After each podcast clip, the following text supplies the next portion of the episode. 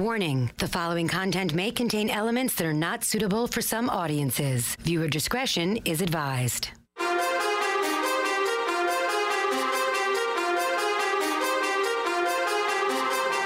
from NYC, human suplex machine, the one and only king. They stream it and they scream, it's the Taz Show. Everybody hacking, everybody just wants more with the action. Hip-Hop Jones got the music blasting, better watch out, it's all he's asking. Over like Rover, he keeps it real, he's no joker.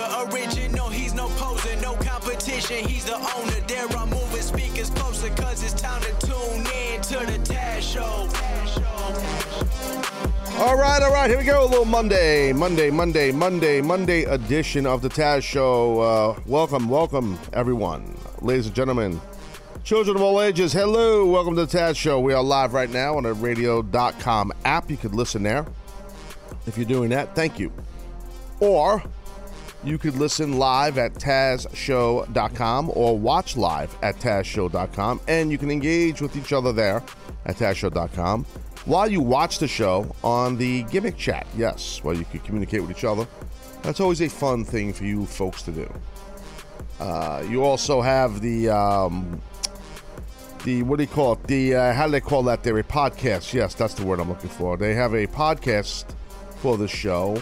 Yes, where you can listen to the podcast, which you might be doing. They have a podcast for the show. How am I doing? That's at play.it, iTunes, TuneIn, or Spotify. So if you're doing that, much appreciated. Seriously, thank you very much for jumping on the show, listen to the show. Appreciate that. We're going to get into Money in the Bank pay-per-view last night that we put on. We're going to get into that right away here in this show. We will do that right out of the box. Jump Box Jones. I have thoughts and opinions on Baron Corbin winning the Money in the Bank male match. I have thoughts and opinions about Carmella winning, or did she, with James Ellsworth, the female women's Money in the Bank match. I have thoughts and opinions about Jinder Mahal, Randy Orton. I have a lot of thoughts and opinions, and we'll get your thoughts and opinions too when you call into the show. And it's very simple to do that if you guys would like. It's a very simple process. Attention hotline fans. All you got to do is dial an 866-475-2948. Loop Jones, 866-475-2948. So that's very easy for you to do right there. Okay? So thank you, everybody who's already calling the show. The phone lines will probably get jammed up pretty quick right here. We are also, before I get moving with the show, we have Off the Hooks will be pushed back to tomorrow. Yes, tomorrow. Not today. Not today. Tomorrow. That's going to happen. Okay? So we're going to push that back. Very busy show it's going to be today. It's going to probably be full throttle Money in the Bank. So, I want to make sure that I give the proper respect and due diligence to Off the Hook and the topic. Later on, my team will remind me, and we will post out on social media what the Money in the Bank topic will be. Now, the phone lines are ringing like crazy. I just want some of you guys to know we have a minor issue, not with the phones. The phones are working fine. You could call in. If the phone rings a lot, that's because we are still in search of our call screener today, who we don't know who he was supposed to be. They have not arrived yet. So I know that before the show went live, right before it went live, I walked by the call screening room, and it was a zoo. I mean, Dennis, I don't know if you noticed that. Lumberjack, Dirt Sheet Dennis, the phone lines were crazy. So, Red Hot Jones, way to start a Monday. Right in your ear, mother effer. Yeah, Dennis. Hello, Dennis. Dennis, you there? I don't give a damn. What's going on, pal? We're really Monday. Wild start to the day. Yes, that's the only way to go here, Taz Show style. That's it. Yes. Any word on we're trying to find, because Cowboy is going to be out for a couple days. Cowboy. Got to get the Money in the Bank. Very busy. Phones are ringing. Let it keep ringing. Where is the actual call screener? Oh. We don't know. Nothing from suspect number one. Right. Texting another guy. The higher up now. Now I eliminated all. Know what the good news is? The good news is that I'm here. And what I mean by that's the great news. What I mean by that is no one here on this team and I actually mean you, realized that we had no call screener until we were getting ready to go live. How about that part? Remember that part of the day? I do. Remember that? Wasn't that fun? No, because now I have to wear two hats.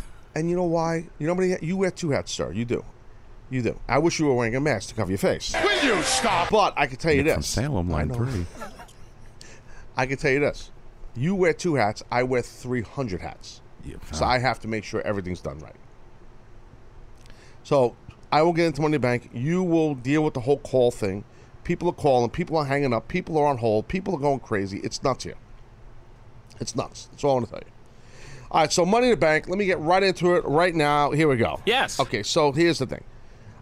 First thing I would like to discuss is the Carmella, the Money in the Bank. She has the briefcase now. Is she the winner? I guess. This is what's a little funky, right? It's a little funky, and I want to get into this here right now. So, first off, I want to say, excuse me, I think that the package, the video package, that the WWE did, and I've seen them do this recently in pay-per-views. It's a very unique way of doing production where they had all the ladies come out. Charlotte came out, Becky come out, Tamina come out, Carmella come out, Natalya comes out. Then they run a video package. At first I'm like, wow, I've seen them do this before, not a lot. I don't know if I'm a fan of this. While the talent comes out, they're waiting in the ring. That's the tough part because I think of it as a wrestler. Like, what are you doing in the ring? You're doing nothing. So as the talent comes out, now this video package going. So people in the house, in the arena, they are just looking at the talent in the ring doing nothing. But it's not about the talent in the ring at that time, and it's not even about the people in the house. It's about the people on the other end of the lens of those cameras, the folks watching on WWE Network or pay-per-view, whatever. So, and then we had a long video package, which I thought was a really, really cool package. Whoever put this together, I tip my cap to you in WWE production. Very cool. Respect towards so many former women great wrestlers from WWF or WWE, whatever, from all the way back. You know, I thought that was really cool. I mean, they could have done a video package on just all, even more women. They didn't put them all in there. I think they got most of the main, I guess, pushed ones from over the years. But, I thought that was really cool. I really liked that. I thought it was a great show of respect to what they were about to do. I'm sorry, to the history of women's wrestling. I thought it was also a great way to put a bow on what they're about to do and make history with the first ever women's Money in the Bank match and crown the first ever Money in the Bank winner. But here's the question. Did they indeed make history? I gotta say, unfortunately, I don't think they did, and because it wasn't historic, because it's a tainted victory, and I know it's a work. Trust me, I know it's a storyline. Believe me. Now, I did predict that Carmella would win if there was no sixth woman, I should say, and there wasn't, which is a different topic. Okay, but a tainted victory for Carmella. Trust me, I know she's a heel. I said it on Friday here. Look, this is what's going to happen. If there's no sixth woman, I say that Carmella will win. I did say that, and James Ellsworth will help her win. Now, some fans were, I can't recall who. I apologize because there's so many people interact either on Facebook here on the show or on Twitter while we're live or on the phones while we're live. So I can't remember who did. I'd love to give you all credit. I just can't. So don't get upset, please. I just can't give everybody credit. I can't. It's tough to remember all that. So I just have too much other stuff on my plate with the show. So regardless, somebody said James Ellsworth wins the briefcase and gives it. And that person would have been correct because that's what happened. Which I got to tell you, on a side note, I was very impressed with Carmella's hands. Yes, well, some say, well, look at Carmella. You're impressed by only our hands? Yeah, I get it. I understand. Stop that. No, but it was funny the way Ellsworth takes the briefcase and then he drops it from all the way super high up on that ladder and, like, right in the hands of Carmella, and she just catches it, like, no problem. Like, unbelievable. This girl's got great hands. So, no fumble, Ruski, nothing. But I digress. So, to me, it's a tainted victory. and it's a controversial finish. And WWE obviously wants the controversy, but I, in my professional opinion, do not believe you want to go controversial in an epic, a potential epic moment, and something you're selling and promoting as historic, because it is going to be historic. Plus, it's the first ever women's Money in the Bank winner. Now, some could argue from WWE or real pro WWE fans, well, hold on, buddy. It was historic because did we not get a winner, a female winner of the Money in the Bank? Because that's never been done before. Did we not get a winner, Carmella? Well, I would argue, did you? She did not pull down the briefcase. And I thought the commentary was well done. And I think JBL was the one who was taking the stance, kind of, I'm saying. He's taking the other stance. My bad. He was taking the heel stance, which is, he did his job in this. He took the heel stance in a good argument, saying, well, wait a minute, there's no rule that someone else can't grab the briefcase for you and hand it to you, like your manager, your valet. I mean, he said, I'm paraphrasing, but he said something like that, which as a heel commentator, that's what you're supposed to say. Yes. That's the right thing to say, because it's not that insulting. It's thought-provoking.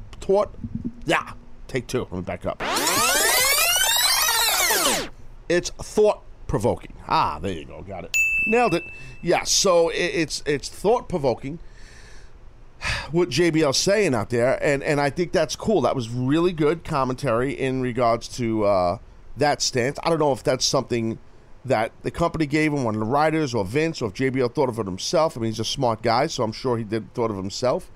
I'm not really sure, but it was a very good other end of the argument deal there by JBL.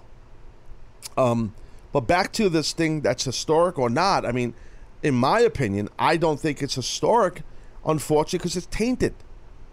And by having Carmella come out later on in the night, like she's going to cash it in, but she teased it and she didn't cash it in, I think that shows something to me. And what that shows to me is that she, Carmella, tomorrow night on SmackDown, I think that she's either going to have to hand over that briefcase, because Shane McMahon's going to get involved, because he tweeted something in character during the night. He was not happy with the shadiness of the finish. I don't remember exactly what he said. So I think that they're either going to ask Carmella to hand the title back over. Hand the briefcase back over, or rematch City. Okay, they'll do a rematch, and then maybe this is where they interject this sixth woman. Maybe it's Paige, because some are saying she's coming back. That's what the scuttlebutt is. Maybe it's Paige. Who knows?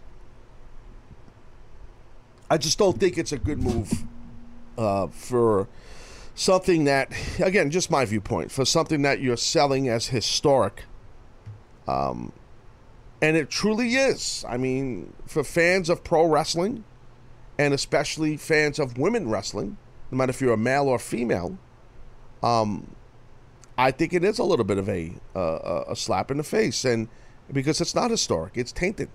Well, not only did someone else grab the briefcase and hand it to Carmella or drop it to her, but it was a male who did it, not even a female. That in itself is supposed to be a historic female moment, and a man is the one who unhooks the briefcase. I mean, it's a little bit of a disconnect. I just think that's not historic. I think that's very tainted, and I just don't think that works. Seriously.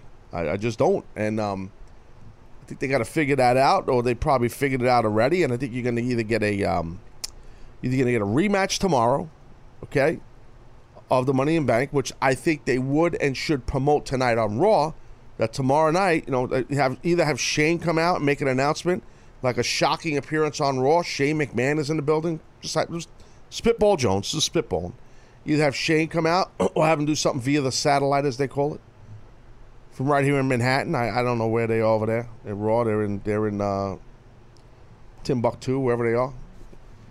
Maybe Dennis Jones knows the answer to that. I'm not sure. Timber! And where are they tonight, Dennis?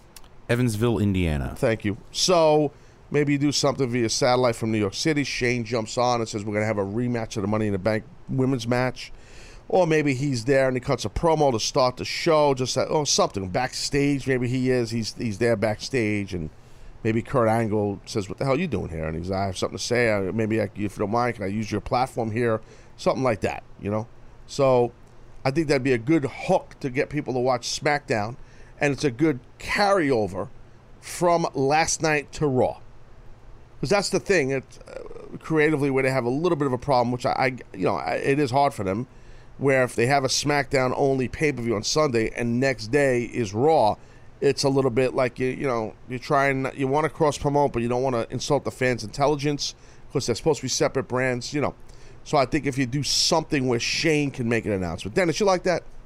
I actually do. I very much like that idea. Yeah. Because the day in between kind of gives it a cool-down period. Right. So keep it hot. Exactly. Keep it hot. That's what they say. Keep it hot. Yes. So I also was saying that I really think that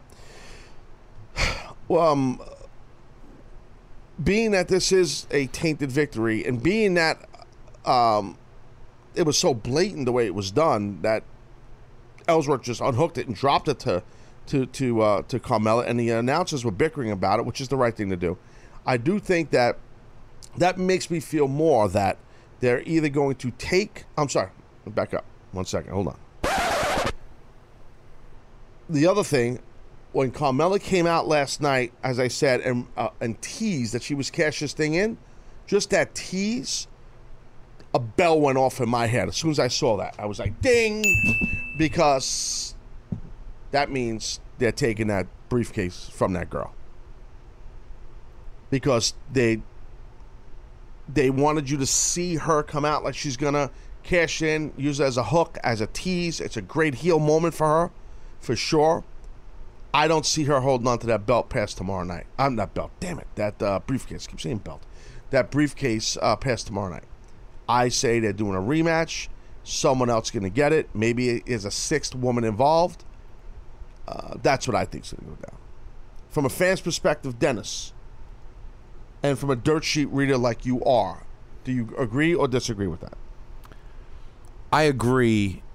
Something's going to obviously they have to address it. They've already tweeted out as much. I don't know if they're going to take it from her. I think they might do like a they're not going to redo a Money in the Bank match. Maybe they do like a six-woman elimination match, and Carmella's like the first one out, so she has to run the gauntlet. Maybe. I never believe in putting the heel in harm's way. I never agree with letting the heel be the one that is in an uphill battle, but WWE has done that. They put the heel in those situations where they need to be in an uphill battle. I hate that. I believe in the old school booking. It's an overview thing of the heel. Somehow, some way, should always have, should never be put in a position where they're in an uphill battle. You know the old expression, the rich get richer. Okay, the rich get richer. That doesn't just mean people that are wealthy. The rich get richer, it means, the people with good luck get more luck. Well, that should be the bad guys. The bad guys in wrestling, the heels, they should always, just that pisses you off. They should always just have it their way, for the most part. It's a very overview statement. Don't take me literally. And never be put in an uphill battle situation, in my viewpoint. But what you're saying, Dennis, I don't disagree that they might do that. I am suggesting, I know some people might think, oh, God, you're out of your mind. What are you, nuts? You can't just redo a Money in the Bank match on SmackDown tomorrow. Why not? Why not? I'd say do it. They're probably not going to. And speaking of that said match, I have to say, I tip my cap to all those ladies involved. Some were speculating, well, will they do the dangerous spots with the ladders? They are females, not as big and thick as the guys, and they can maybe get hurt. Well, I think these ladies showed not only can they do what the boys do, but they're just as tough as the boys. There was a lot of dangerous spots with that ladder. It was great stuff. I have even more respect for these ladies. And I think that if any younger female wrestler out there that's maybe not in the WWE, that's on the independent scene or works for a different company, you should be inspired by what these, five girls did, Charlotte, Becky, Tamina, Carmella, and Natalya. Because they did set the bar to another level now. And they also put women's wrestling at even another higher tier, which is great. It's great to see. It's great for the business, and it's just great for women's wrestling in general. You know, I thought that they did a good chunk of some dangerous spots off that ladder.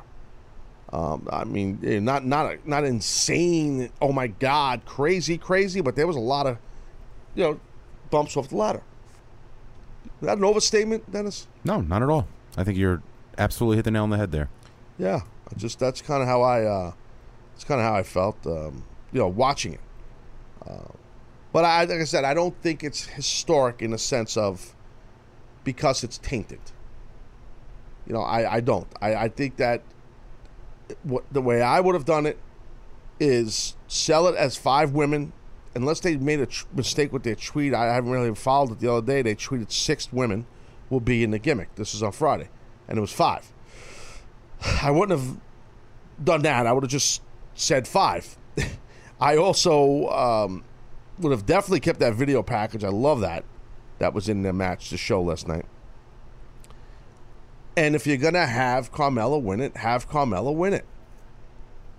I wouldn't have done it. I would have no problem with Ellsworth getting involved, helping her win, but Jiminy Crickets, climbing the ladder and pulling the briefcase down, oh, man, that's tough for me. That's tough for me. Seriously. I don't think they should have did that. I just, there's so many ways to have it where Ellsworth helps her win without even getting in the frickin' ring, to be honest with you. From a you know, booking wrestling perspective, and WWE knows that. You know, they went the controversial route here. I mean, you know, and they obviously know the end game. We don't know the end game. They know. You know, they probably knew 2 weeks ago what they were going to do on a SmackDown after Money in the Bank. We're not privy. They know, unless, you know, there's a stooge that goes to the dirt sheets and you have a producer on your radio show that listens to all the dirt sheets and reads them and acts like it's his stuff because he actually has a stooge himself. I'm not sorry. I apologize for nothing. That's what happens here. Welcome to my show. So that's the deal on that. You know what I'm saying? A little later on in the show, I definitely want to talk about Jinder Mahal and his title defense against Randy Orton. I want to talk about that. I also have definite opinions on Maria and Mike Bennett. They debuted last night. I will talk about that also. We will be in search of the call screen. Any update on that, by the way, before I go to break here? No update so far. Wow. So people just don't show up for work. That's what we got going on here, right? Not you. You're here. So are you, pal. That's why you're the best, and so's Anthony. We're the best because you're the best. We're a team. Me, you, Anthony. You're the quarterback and the captain. We're like the water boy. I'm the quarterback. Trainer. I'm the captain. I'm also the offensive coordinator. I'm also the head coach. I'm also the general manager. Will you stop? And you are the second string long snapper. How bad is that? That's. I get a jersey. Listen, long snapper is not an easy gig, but it's not. But you're the second string guy. How's that? You're good at it. You just no one cares about you. That's all it is. You know what I mean? No one cares. That's really it. That's the whole deal. All right, so that's the deal. So let me go to break here. We'll see what's going on behind the scenes. It won't be long. Won't be that long of a break. We'll be in break. Other side of break. Here's the thing. Speaking of Maria, Mike Bennett, I got to ask you this question: does the WWE creative team now have a headache due to Maria and Mike debuting? Do they have a headache on their hands? I think they might. Taz Show, sit tight.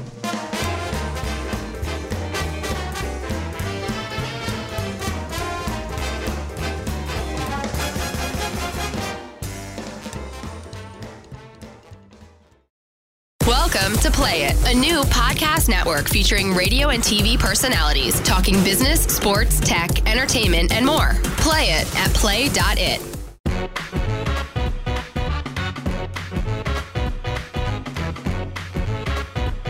Alrighty.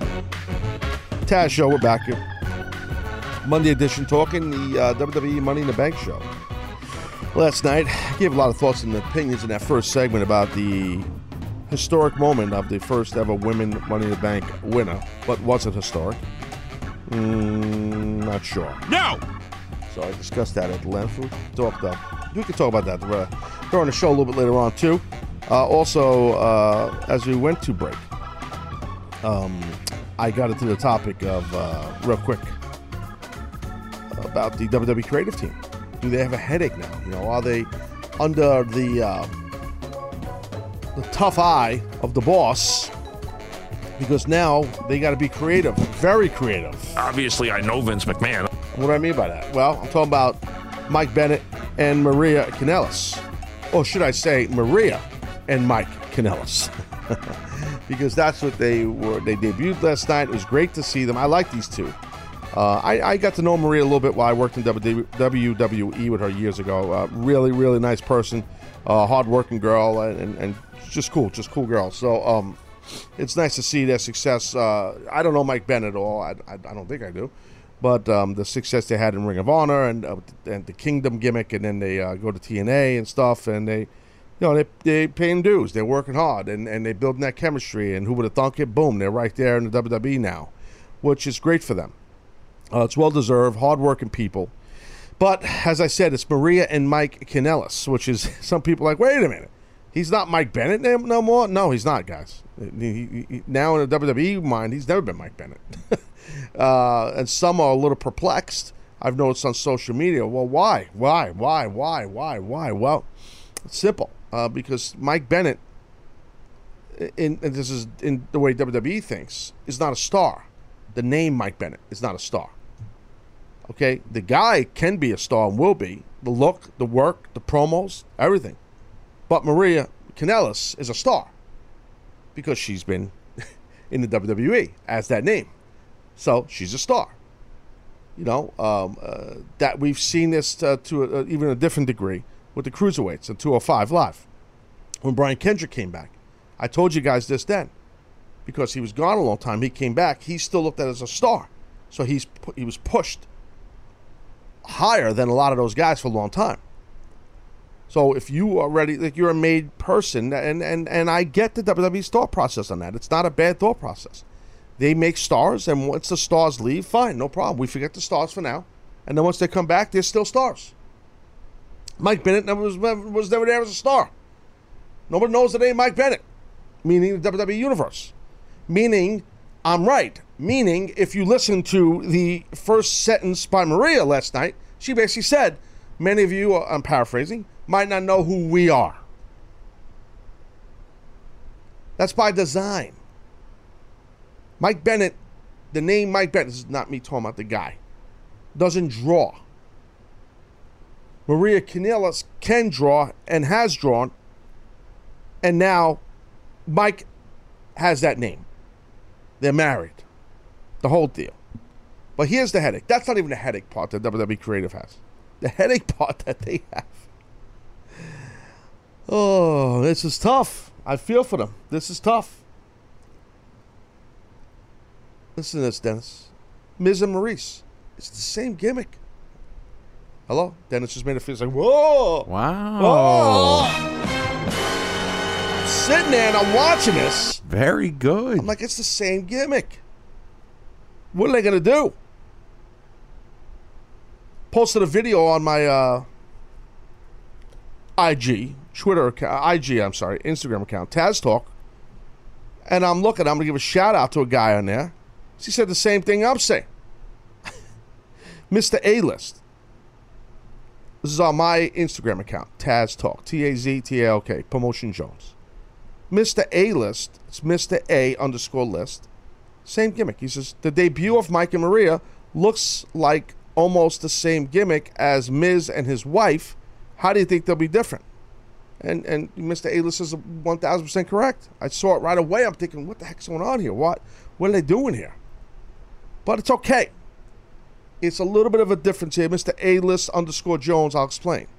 Okay, a little bit of a difference because in the Maryse and Miz deal, okay, Maryse is subservient to Miz on the mic, meaning the power couple, the power person is Miz. With Maria and Mike, the power person is Maria. So it's almost the same gimmick, but they're flipping the roles. Also, Miz and Maryse have the Hollywood thing going on, you know, that whole A-lister thing. these two here, Maria and Mike Kanellis, it's more like they're just in so much love with each other that love is in the air, and you know, it could be funny, it could be entertaining, and I think they'll be good heels. So I actually think it's pretty good. I like it personally. So, you know, but I think that is a little bit of a headache because the WWE creative team now has got to keep those kind of stories separate. You got to kind of have that difference between both of them. Otherwise, it's going to look like a hack on yourself. Self-hack, that's a new one. No, actually, is that new? I don't know. It might not be new. I think I might have done that. Self-hacking. Hey, Joe in Pennsylvania, you're on the Taz Show. What do you say there, Hammer? Hey, good moment, Taz. What's going on, Big Joe? All right. Also, good moment to the lumberjack apologist. Yes, and the human megaphone, Anthony. Yes. The human lumberjack, human whatever the F he is, Apology Jones, he walked out. He's burning calories today, boy. It's great. Now he's back in. He's triple tasking. He's managing the team right now, Joe. You got to see it. I like the human megaphone for Ant. He's sweating his nuts off. He's running all over the place. You got to see him, Joe. He's usually he sits here like a lump of lard.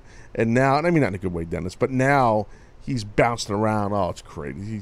He's like someone who runs around a lot. Joe, how can I help you?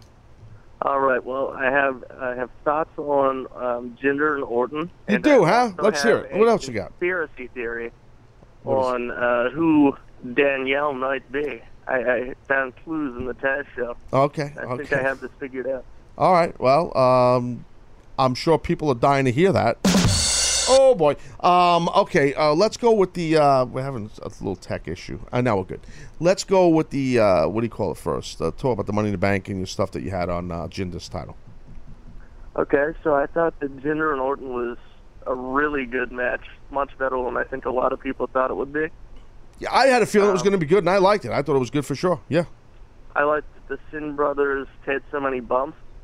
Really helps Jinder stay strong. Well, well, that's my only problem with the match is I still think Jinder is taking way too many bumps early in the match. Right. Way too many. I mean, that's what those other guys are there for. I do think that, you know, just because Randy's losing in his hometown doesn't mean that your champ, you know, needs to take all those bumps. That's just it's just too much in my opinion. But okay, continue. And then I also liked that he didn't actually kick out of the RKO. They actually placed his foot on the rope. Of course, it's more heat there. Yes. Also that Orton didn't kick out of his finish, too. I thought that was good. Right, I think so, too. And, Joe, I got to let you go. Sorry. You can't. We have a limit now. I apologize. Thanks for coming, Joe. I know you want to talk about something else there with Dennis's love life, but the thing is this. You know, we can't have – we have phone lines jammed, and I got my bosses all up my ass the other day. These people are on the phone too long. Get them off the friggin' show. Move on. This is what I deal with. You know what I mean? This is what I deal with. So, take another call here. Aaron in Ohio, you were on the Taz Show. What do you say there, House? Good moment, Taz. Good moment, Aaron. I want to hear your thoughts on how the Women's Money in the Bank ladder match ended. Okay, sir, did you not hear? Are you listening to the show right now, or watching the show, or not? Actually, I just woke up. Oh, wow. Well, good morning, sir. Not good moment. Have Rise and Shine Jones. Aaron, no, here's the thing, bro. It's all good, kid. Here's the thing. I did the first segment of this show was all about that match, that Women's Money in the Bank match. I basically, an overview is what I felt on it was this. I loved the match. I thought that the girls really put themselves at risk. I thought it was very physical. I feel the females raised the bar for other females. I respect them so much, those five ladies. I think it was a tainted victory in a work sense. I don't think WWE should have sold it as such a historic thing if they're going to have a tainted victory. I think we'll get spillover to this tomorrow. Maybe we'll get a rematch of the Money in the Bank, something like that. You know what I mean, Aaron? But I'm the one who said that Carmella's going to win, and I'm glad she won. I just wouldn't have had a male unhook the briefcase. You gotta have the female do that. And now I got a feeling, Aaron, they might take this briefcase from her, Shane McMahon. You know what I'm saying? Right. Yeah. Well, I'm actually going to be at that SmackDown tomorrow, so it's gonna be fun. You'll be the guy with the gigantic orange and black Taz Show sign, right? Yes. Yes, sir. All right, buddy. Well, I appreciate that, Aaron, very much. Thanks for calling. Appreciate it. Yeah. So tonight, Evansville, Indiana, they're doing a Raw. It's a big wrestling town there, Evansville. People don't realize that. It's actually pretty hot crowds there for a long time. It's a true story right there. So that's the deal on that.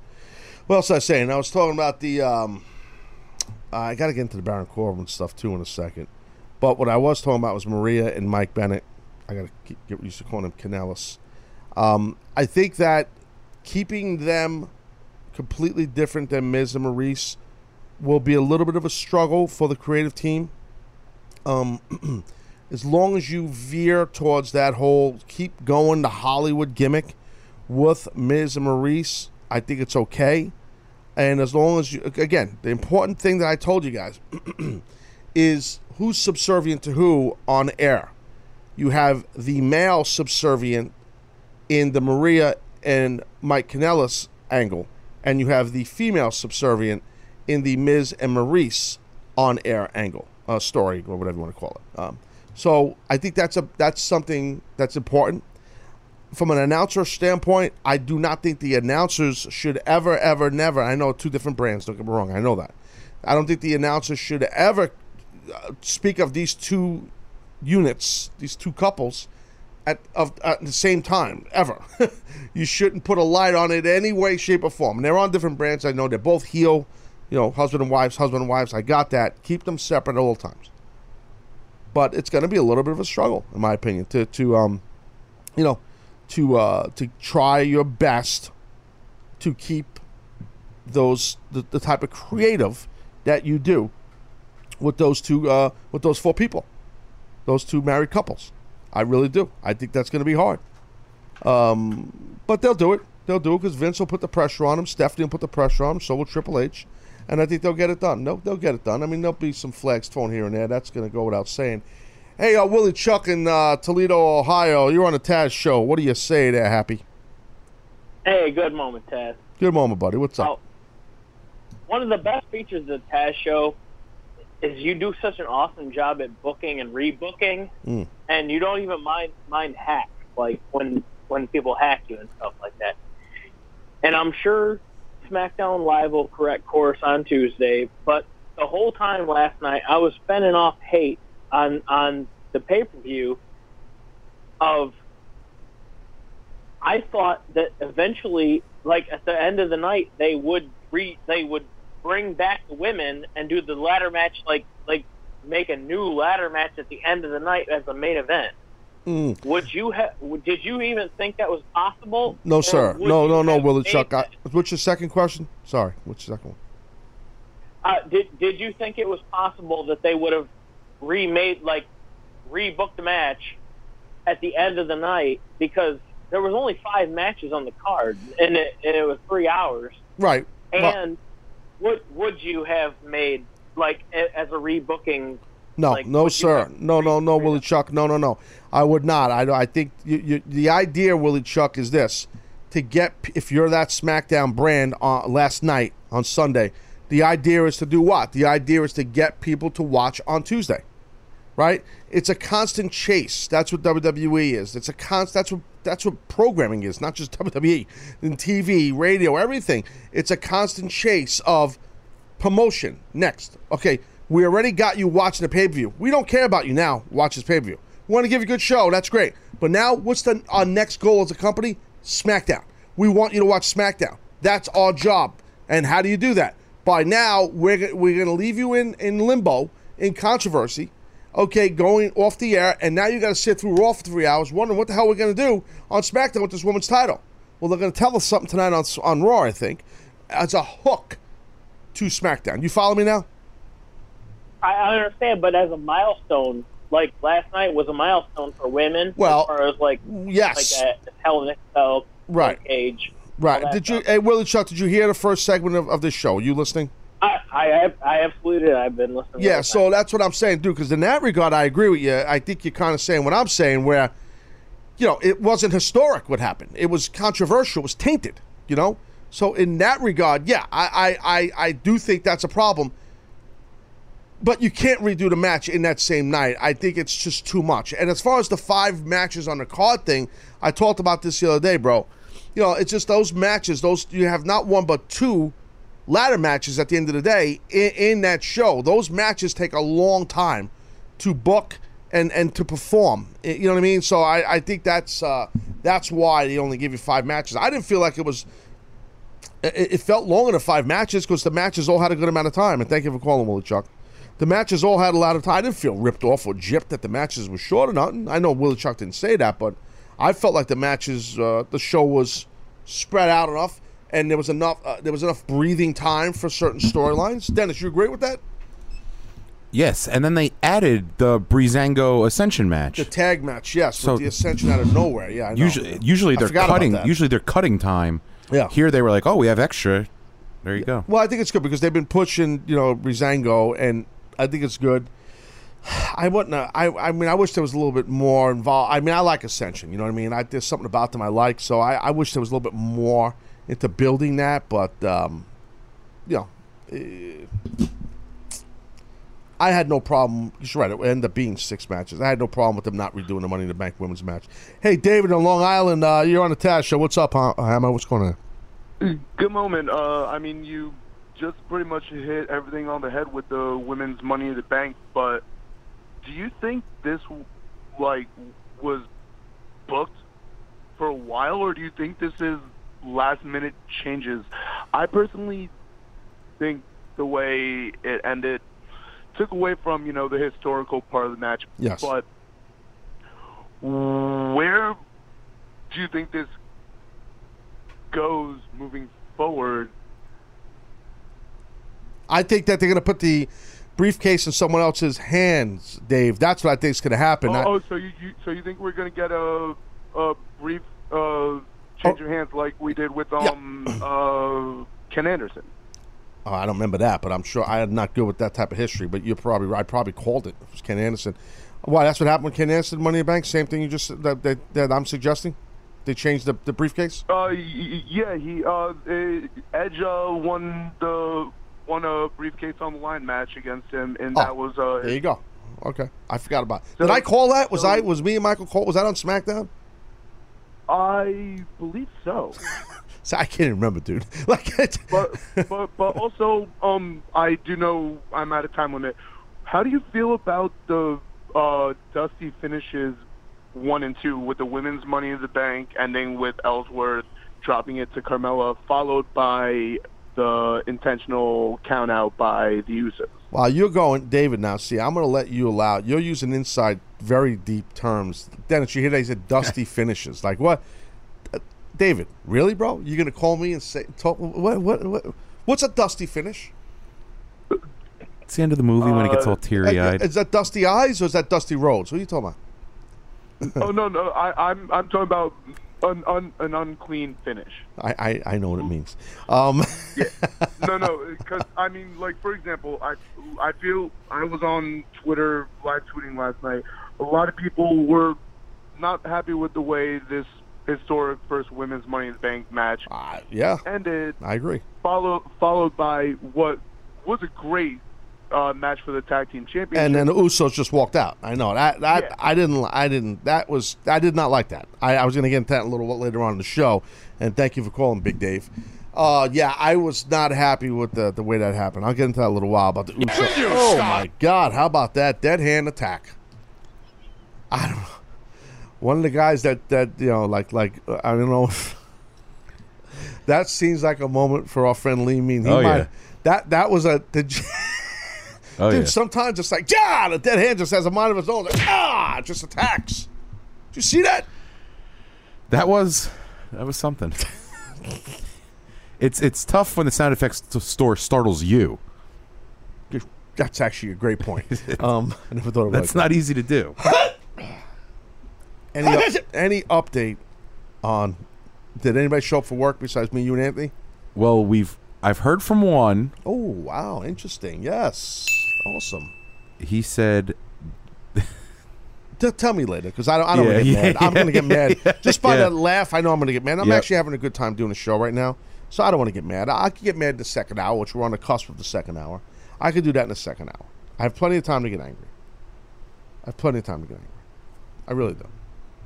Like I said, in the second hour, I definitely want to get into Talking about Baron Corbin winning. I'm going to get into that there. Full Throttle Jones on that.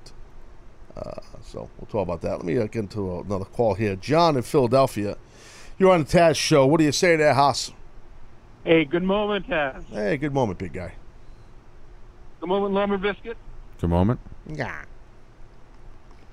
So a caller just called in saying about the Ken Anderson winning the Money in the Bank from Edge on Raw a couple years ago. Was that Raw or SmackDown? What was that, Raw? That was Raw? That was Raw, and then he cashed in on The Undertaker the day after. So I probably didn't call if it was Raw. It was probably JR and King, right? Yeah, it was JR and King. Damn it. But I think you called The Undertaker match on SmackDown the next day. Okay, great. Yes. Got it. All right. What else is up? Yeah. So, yeah, what I was thinking was, what if they put James Ellsworth in a ladder match with Carmella against Becky Lynch on SmackDown, and a handicap Jones with. Well, why Becky? Why? Because who did Ellsworth knock off the gimmick? Two girls, right? He knocked off Becky Lynch. Becky wasn't. Who else was on the ladder with Becky? It was somebody else. It was just Becky. It was just Becky. Okay, yeah. That's not a bad idea then on your part, dude. We need to put your name on the docket here, John and Philly. Dennis is writing it right now with his invisible pen with invisible ink. We'll put him on the docket. We need to give him credit because that's a good idea. Like, that's a pretty good idea if you do that because you're right. Because Becky, see, I keep thinking Becky. Oh, I'm confusing the two Money in the Banks. That happened when Nakamura and AJ were on the ladder when Baron pushed them both off. Right, right. That's why I got confused. Okay. Yeah, no, it's not a bad idea on your part, dude. I mean, I think you could do that. I think you got to do something. John and Philly, thanks for calling. I think you got to do something on SmackDown, and I think that promotion needs to happen tonight on Raw. We will get an update from Shane McMahon today. Yeah, that's right, Shane McMahon from SmackDown, or Daniel Bryan, you know, on what the women in the Money in the Bank, you know, update gimmick. Whatever. For tomorrow night at SmackDown, just do that. Just do that on Raw. Either Shane's there or something, or via satellite, whatever. Something. Speaking of satellite, I got to go to break. Okay, other side of the break, I will, which has nothing to do with satellites, but I will get into talking about Baron Corbin. Was it a good thing or a bad thing that he won the Money in the Bank male match? And what about Nakamura? Did he not wrestle enough in the card for you guys? Huh. We'll talk about all that and other stuff here in the Taz Show. Sit tight, bitches.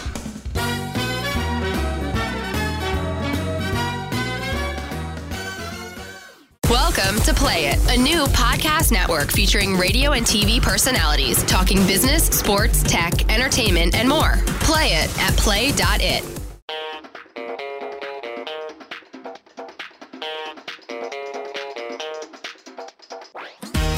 All right, Taz Show back here. 1 hour down, 1 hour to go. It's Monday edition. Talking Money in the Bank from last night.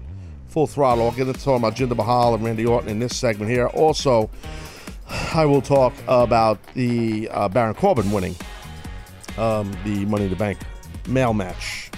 I'm looking at the gimmick chat over at TazShow.com where you can log in with your Twitter account, your Facebook account, your YouTube account, your Instagram account, and you can chat amongst each other and watch the show. It's a lovely item. At TazShow.com. It's free. Just jump in. No login, gimmick, nothing, whatever. I want to read a couple of comments here. I see Kink Dog said, Maria, sixth person in. Ah, could be. I heard some scuttlebutt about that over the weekend because people knew that she was going to be there, her and Mike. So I think it'd be good if you did have Maria win. Let's say she's sixth person and they do a rematch and they do it on SmackDown tomorrow. And hypothetically, Maria wins to King Dog's point, and she wins. I mean, that's great.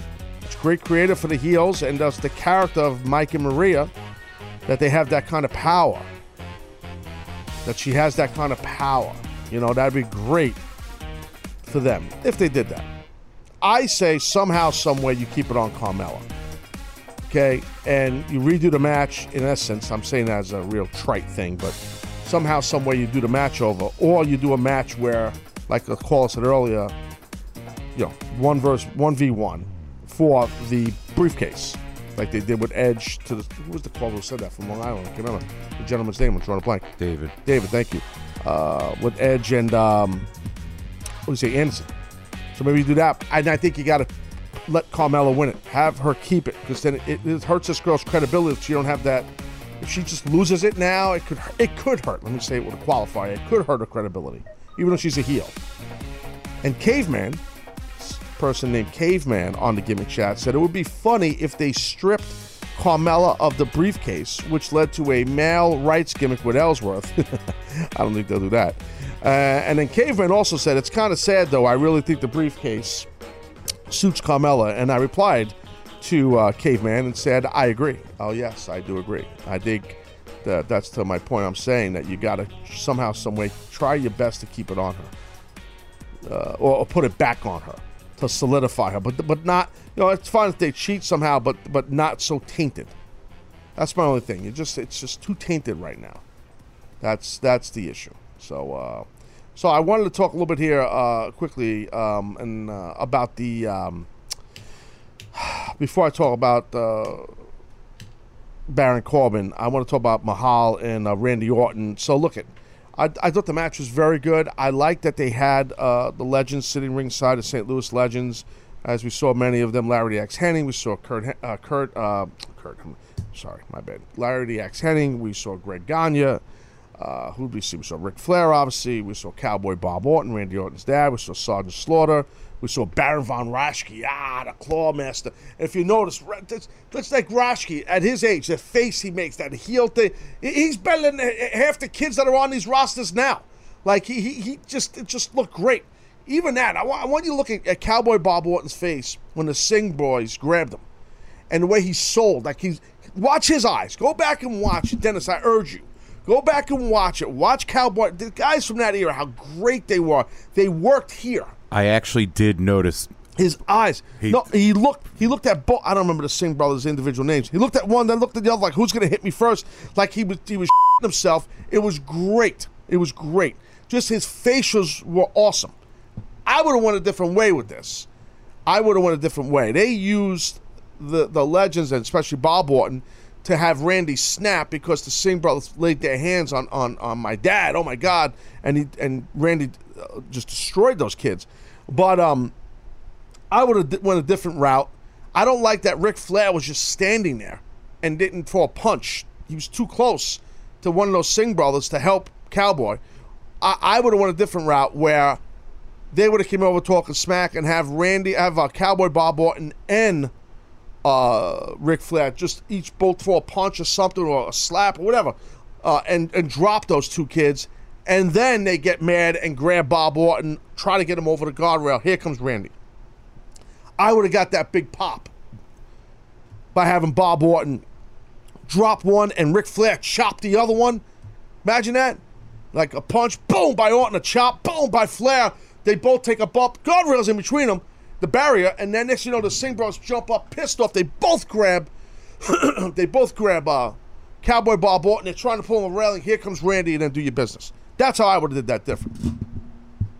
Spitball booking Jones on the fly, but I love the fact that Jinder Mahal won the match. I told you he was going to win. You got to keep your heat. He kept his heat. He won with his finish. Not a fan of the finish. And I've told you guys this before, and last night solidified my reasons why I'm not a fan of the finish and why he needs a better finish. Because the finish is cumbersome. It takes too long to hook the thing in. Okay, they had Randy do all his business on the outside with the Singh Brothers. Jinder Mahal disappeared. I couldn't hear the announcing. I don't know if there was any rules. Why wasn't counted out Randy Orton? I mean, I'm not going to throw a flag on it, but I think you got to have a little respect for the rules and sense, because if there's a work, if you have no rules, that's just, then it really just nothing matters, you know. Just he was out there a long time. I don't know if there's any explanation for that. Again, in defense of the announcers, I wasn't listening at that point to the announcing. I was watching it. But here's my point: once Randy eventually gets back in the ring, that finish has to happen. Boom, boom, boom, that quick. Mahal, I thought what I would have done.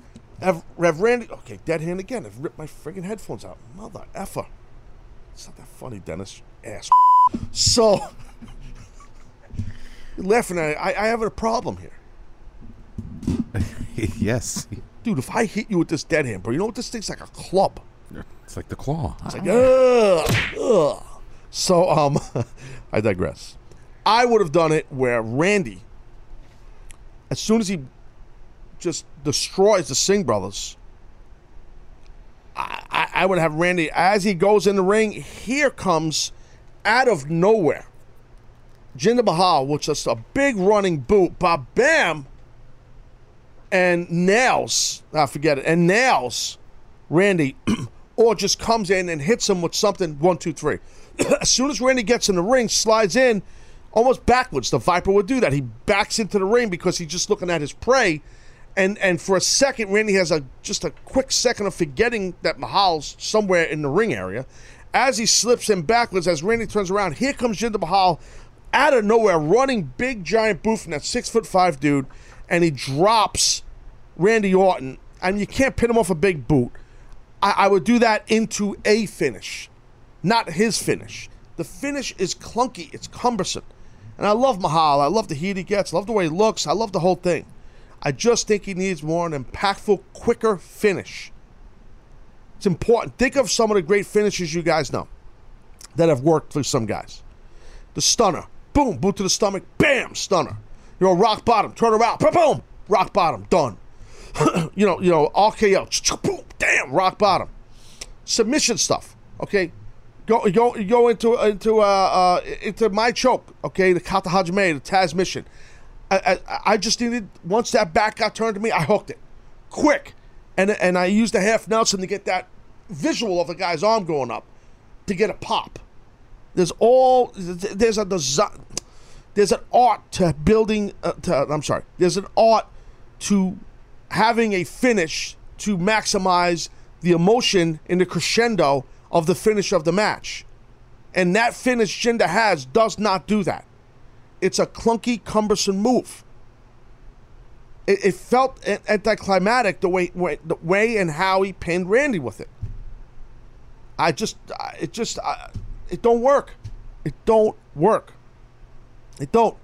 Again, I keep saying chokeslam. I know that shouldn't be his finish, and I'm not saying it is. I feel like I said this like 3 times already since last week. Just picture Randy Orton backs into the ring, slips under the bottom rope backwards. As he slips in, he turns, gets to his feet, quick turns around. Here comes Jinder Mahal. Forget about a big boot, which would be a great visual for a guy as big as Mahal. Here's a choke slam. Just boom, boom, jack him up. Damn, doom, 1, 2, 3. It's great. It's impactful. Instead of, okay, I got to hook you here, almost like a cobra clutch. Let me grab, get to the side here. Okay, I'll lift you up. Oh, there we go. Boom. Come on. You lost me by now.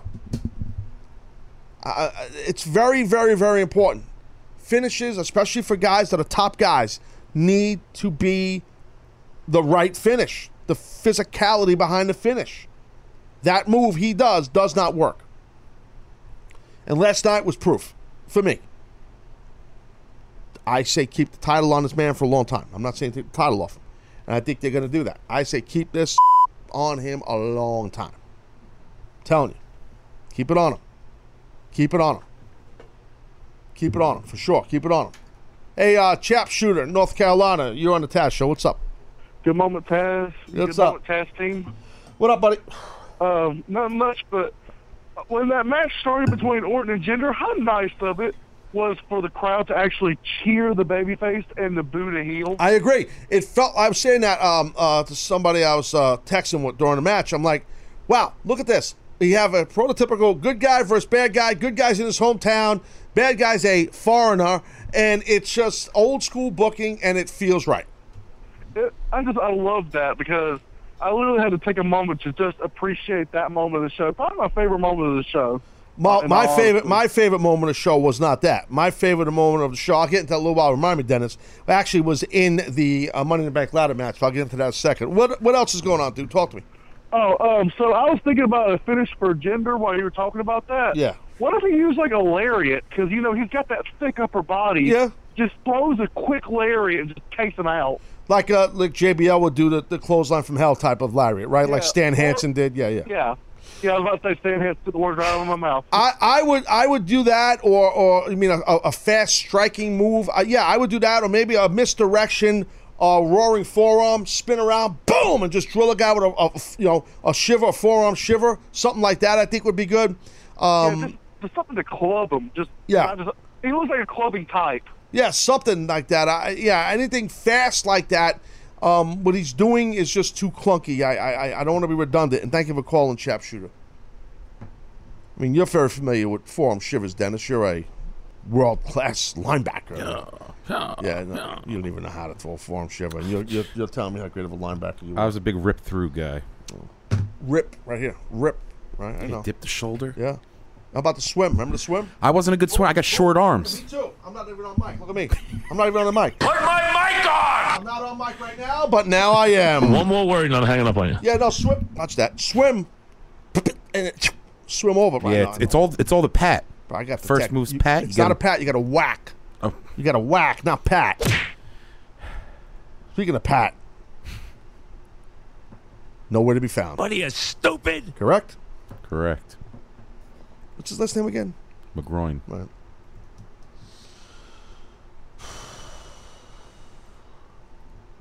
No relation to Phil, though. No, that's McCracken.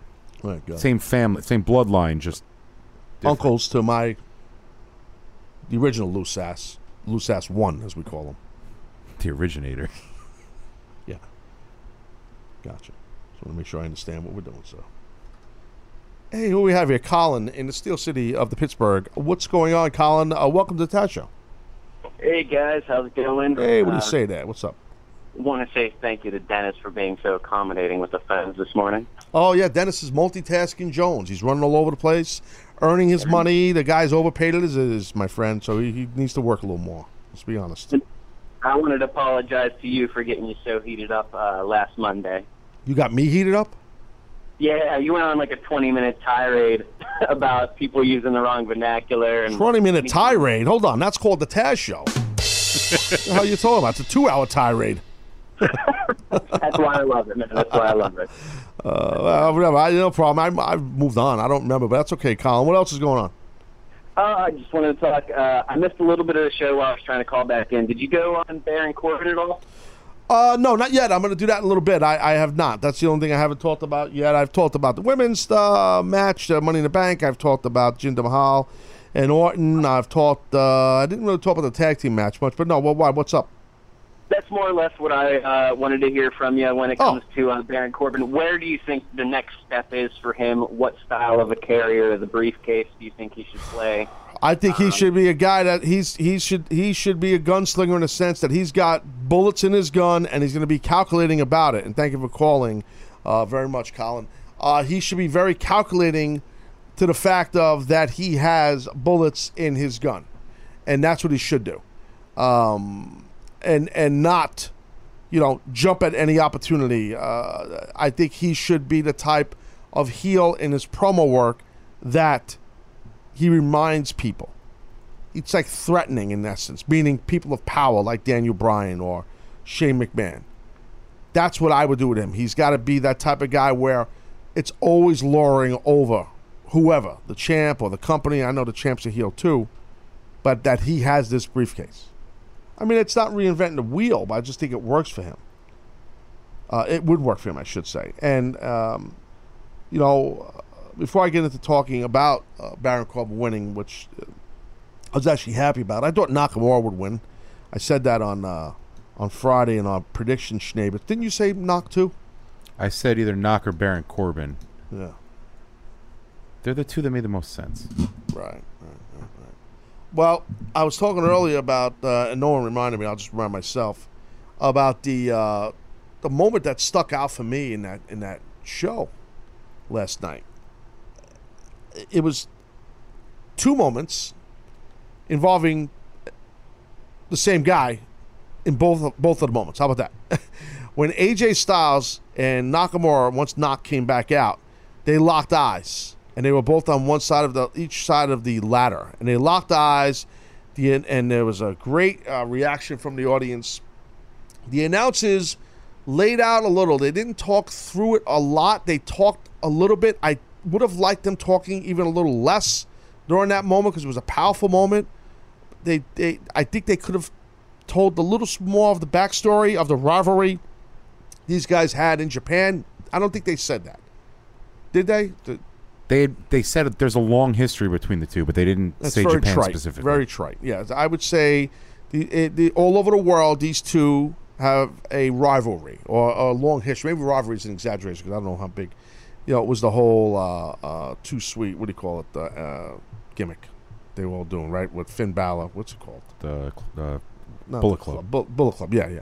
So that whole feel, but so the moment that I loved, the two moments, was when AJ and Knock looked at each other and they moved the ladder out of the way. I'm like, this is great stuff. This is great stuff. They're gonna have at it, you know, before they try to climb and get that briefcase. That was very cool and very unique, smart booking.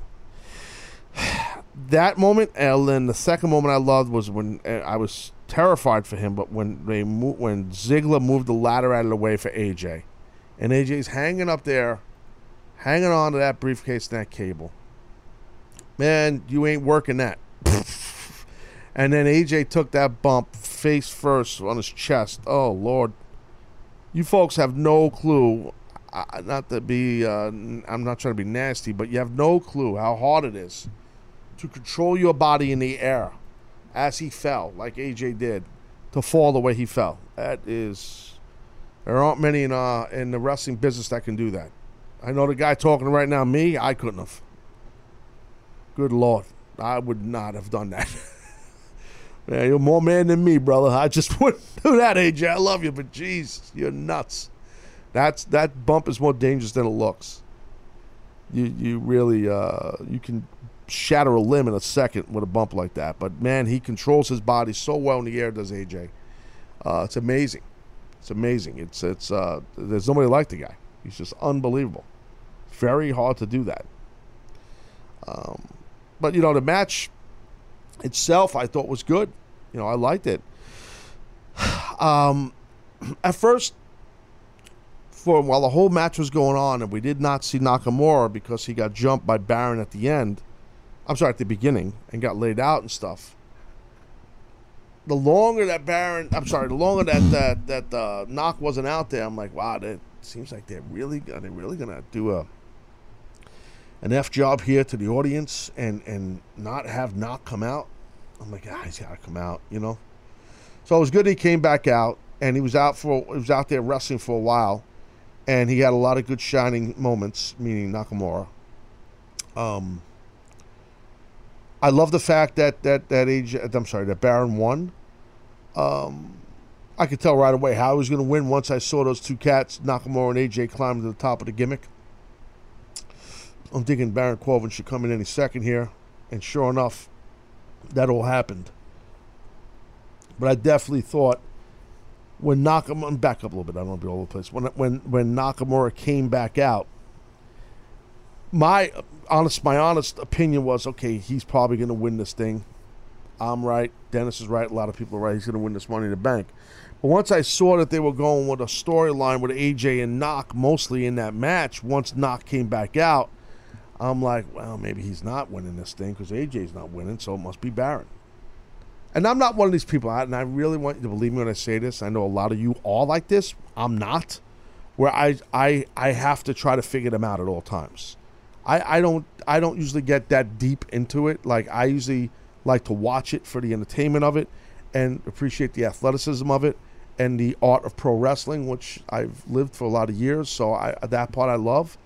And I don't usually get hooked into, all right, I see what they do. I'm not the guy that, like, with a magician, when you watch the guy, like, oh, I can see there's a cable there. That's how that girl disappeared. They threw her up with a double-sided mirror in the Schneebitz fern and burn them. I don't do all that. I get sucked into the moment like a mark. Hook, line, and sinker.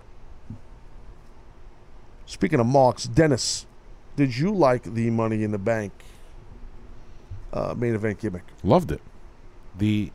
Right off the bat, everyone loves Knock's entrance. Place goes nuts. Corbin jumps him. Great heel move. Take it away from the... Great heel move. Now, speaking of the entrance, my friend, and I use that term very loosely. The loosest.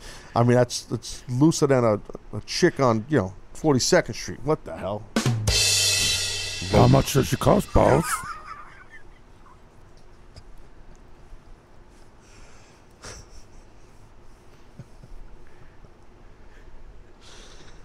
Oh, jeez.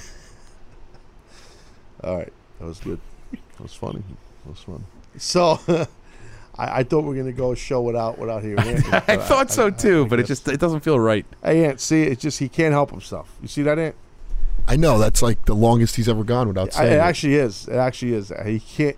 He was looking for any opening he could, dude, and he found it, and he jumped at it. I couldn't do nothing about it. He just stumped me. Well, when he was screening the calls before, he was trying so hard not to do the voice, like it was itching out of him. Actually, that would be funny if you just screened the calls as the Ant voice. That'd actually be good.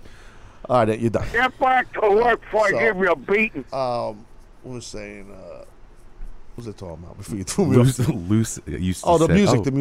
What? No, you go. You said you said something. Oh, something friend, and then you said the loosest term possible. Damn it! I was talking about Knox entrance. And yes, you said the entrance. I got it. I got it. Yes. So yeah, here it is. I'm sorry. A bowl in the china shop over here. That dead hand's freaking havoc. That's my good hand. That's what the hell. So Knox music. Okay, I would have went a little bit different when he came out. When he finally came out to fight towards the end of the Money in the Bank match. What I would have done, I would have let the music play so people kept singing during the physicality a little bit longer. They did the typical, let's just cut the music, the guy's in the ring, they're going to start fighting. ECW style, if you remember back in the day, where music would just play and crank through a lot of physicality. Natural Born Killers would crank when Mustafa and New Jack would wreak havoc in ECW, and it added not just that. I mean, Sandman's music a lot of times. I mean, it adds to the excitement and to the energy.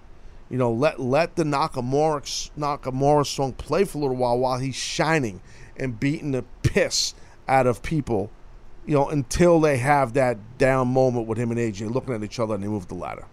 I would have kept it going so people go, and they sing his song like a bunch of crazy people, silliness. All right, going to break now. All right, outside of break, we'll be on Facebook Live at facebook.com/The Taz Show. I will also get a little deeper into the conversation about Baron Corbin winning. I'll try to talk a little bit about the tag team match. I don't know if I'm going to talk much about it, to be frank. And my name's not even Frank. Yes. All right, Taz Show, sit down.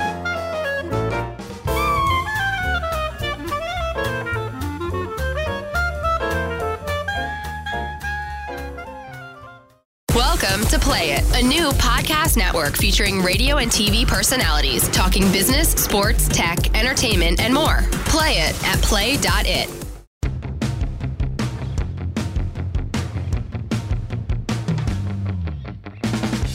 Yeah, all right. Monday edition of the Taz Show.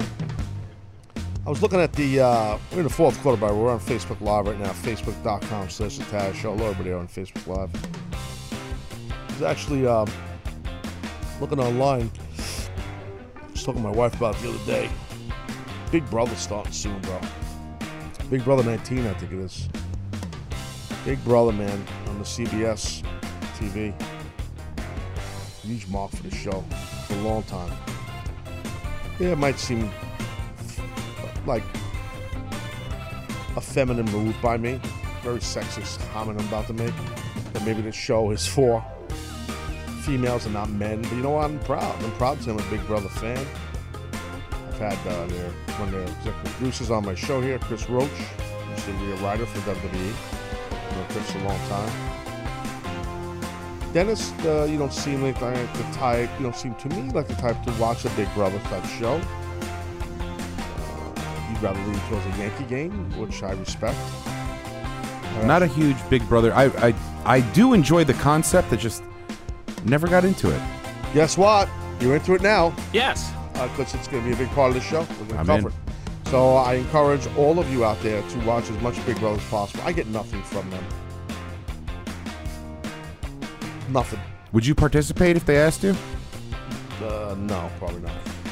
I don't think I could do it. I just want to watch it from afar. I don't think I could. I'm not good interacting with people. I would love to see you in the bubble. I know. Dude, it'd be bad. I'm not. I know this sounds crazy because what I do for a living, and because what I did as a wrestling announcer and everything, and as a pro wrestler, I am not good with people. Like I can't communicate well with people. I can communicate with this in front of me. I can't, when I say I can't, that's an exaggeration. I'm not as good unless I'm, like, I'm not as good. I don't care. This is not about you. I don't care about you or anybody. It's an arrogance. I don't want to hear your thoughts and opinions. I want the power. That's why I have the microphone. I don't care what anybody else thinks. So I can't have a conversation with somebody. So I can't be in a house trapped for whatever the whole summer with a bunch of these people. Dude, they'd vote me out in like a week because I would be the biggest ass going. Just rip people left and right. Now, what if Ant and I came with you and we just did the show from in the... Well, that would be awesome. If you, one of you guys were on Big Brother, now that's money. That's big money. Let's be honest. That's big money.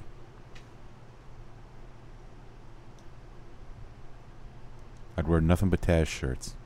I thought you were going to stop it. I'd wear nothing. I'm like, oh, wait a minute. Wait a second! Hold on a second. Just put a shirt on. I don't need you running around. They blur it out, right? We don't need you running around all pasty and bloated. Yes! Sorry. Oh, that... Inside voice. I am what I am. I told you I can't communicate with people. I told you that. Dude, I can't. I'm not good at talking to people. Like like in a conversation, like, you know, for years my son, you know, has played sports, and you know, all the lacrosse games or when, football games. When he was younger, I mean, he wrestled, you know, everything, baseball. I mean, always around parents. So you know what I did? No, dude, I can't stand being around the parents, right? But nowadays in college, it's going to be different, like because the parents, it's a little bit the same, but it's a little bit different because you've been through the gamut as a parent. So it's a little bit of a different type of level of respect and intelligence there. Okay, but dude, when your kid's young and you're dealing with parents, bro, it's like, you know what? How about I take my...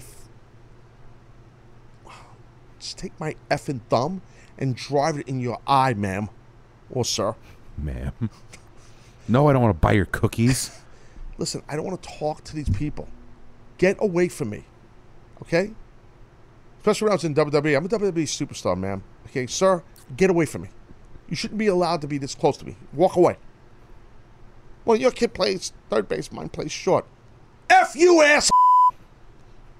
My kid is better than yours. Go away. They're teammates. No! We have nothing to do with each other. No! Go away, jerk. Stop! Dude, it's bad. Dennis, bad. So you know what I did when he was younger? Best thing I ever did. And any dads out there that are like me or moms that are not sociable, I highly suggest this. No, Dennis, this is going to be good advice. I'm sure it is. That's why I'm curious. Coach. What? I'm not kidding you. It's better to deal with the players than the parents. Coach, because you are in the dugout, you are on the sideline, you are, you know, you're not dealing with the people under the tent. Or with the folding chairs on the sideline. Well, look at that. Do they have enough water? Are they hydrated? Shut up! They're friggin' 14, 13, 17, 12. They're hydrated. Shut the F up. Maybe they need orange peels. Maybe you need to go suck an egg. It's bad, dude. I think coaching would bring on more scrutiny. No. Why isn't Timmy playing? Oh, no, sir. You set that tone from jump. From the rip, as we say, in the streets. I should have known that about you. You set that tone from the rip. Simple email. This will be good. I am not approachable. Avoid me. My assistant coach, Mr. Davis, speak to him. You bring someone in that is basically the pincushion, the heater. And you let them be the one that the parents vent to. And you keep distance from these other people. You don't say hello to them. You don't acknowledge them. Nothing. Their kids, you treat their kids like gold. But them, stay away from me. Don't talk to me. Don't even make eye contact. Don't even look at me. Yeah, okay, well, the kids are in, you know, whatever. Third grade, they're playing Little League. I understand. It's a little aggressive. But that was my attitude. It worked well. But what I did, once my kid got to a certain age, I stopped coaching him. Especially once, I should say, let me digress. Once he started playing lacrosse, I stopped coaching because I didn't know enough about lacrosse. As I never played lacrosse as a player. So I wasn't qualified, in my opinion, to coach a team, you know, when he was younger. football and baseball, different story. I mean, all right, back to the topic at hand, is Money in the Bank. The one match I did not talk about also was the Naomi versus Lana. A lot of people are surprised that Lana was as good in the ring as she was, right? Wouldn't you say that's fair, Dennis? Yes and no. Well, the announcing drilled that in your head, didn't they? Certainly. Okay. So the more the announcing drilled that in your head, that, wow, she's better than she is. I'm thinking, oh, boy, she's not winning. I thought she was going to win the match. And when she wore that blue skimpy suit she wore, I'm thinking, oh, boy, skimpy blue Jones, she's going to win this thing. I was wrong. I think it's good Naomi has it, but I definitely thought they were going to put it on Lana. I think that some fans, and because of the announcing, are like, wow, some fans, I think, were saying, man, she's a lot better than I thought she was going to be, and all this kind of stuff. Because I think the announcing, I felt like they did that a lot with the announcing. I got to be honest with you. I mean, I thought she was okay in the ring, but to be on a worldwide pay-per-view to that level, I'm just being frank, getting a shot at the women's championship, I don't think the work was that. I just hate to be rude. I don't know the girl. I really don't. I mean, she's not bad. And she's going to be really good in the ring. I just don't think she should be at an opportunity like that, at that level. I don't. I just don't. I think her character's great. She's starting to grow on me without Rusev. But I don't think that she is at that level to get a world title shot at the Women's Championship on a big pay-per-view like that. I just don't think she was ready for that. From a physical perspective as a professional wrestler, I think she was okay. Well, she's better than I thought. I agree. She's better than I thought, too. I agree with that. But that doesn't mean you should be getting a shot at the world title. You know, like, I know it's a work, but these things are important. So, you know. I mean, look, the music is brutal. Do you realize that? Now, I think that all the fans of the Taz Show, when they see Lana and they hear that music, I think they think of this show. I really do. I get tweets about it. You agree with that? I would agree with that. I also have a confession. I kind of like this song. Well, Darren Davies, the guy who rips you a lot on Facebook Live, I love Lana's music. Saxophone Jones. Oh, damn, Darren. Horrible. Coming together. Maybe you and Darren should go sit in like a coffee shop somewhere and drink espresso, listen to jazzy music with saxophones. I think you're playing a clarinet, sir, or a skin flute. I can't recall what that was, but, well, it depends what type of saxophone. I have a little quiz for you. How about this? I'm going to fail. Oh, you will. I don't know my brass too well. At least you're, it's actually not a brass, douche. It's a woodwind? Ding, ding, ding, ding, ding. Because of the reed? Wow, look at you. You want to go music with me? Okay. No, I don't. I just you sound like you want to talk. Is it an alto sax? Is it a tenor sax? What do we got going on? Soprano? Is it a soprano sax? I say no. It's not a soprano. I wouldn't know. I say that's a tenor sax. T-E-N-O-R. Is that the one? It's the one that's a tenor sax, mother effer. That's what it is. Is it the one with the ring that's up my ass? No, not that one. That's a skin flute. Yes. What's the traditional saxophone when you look at it? It's an alto sax. You look at someone play like a little sax. It's just That was Lana's. Yes, that was good. It's an alto sax. And then we have a full orchestra. Then you have what's his name, New Day with the trombone Jones. We know that, right? We need a guy running around with a little trumpet. Didn't what's his name? Santino Morello used to have a little trumpet. Oh, I think he did. Could have sworn he did, right? Didn't he? I believe you're correct. That was a funny son of a bitch, Santino. I think he did have a trumpet. I think so. Sounds familiar.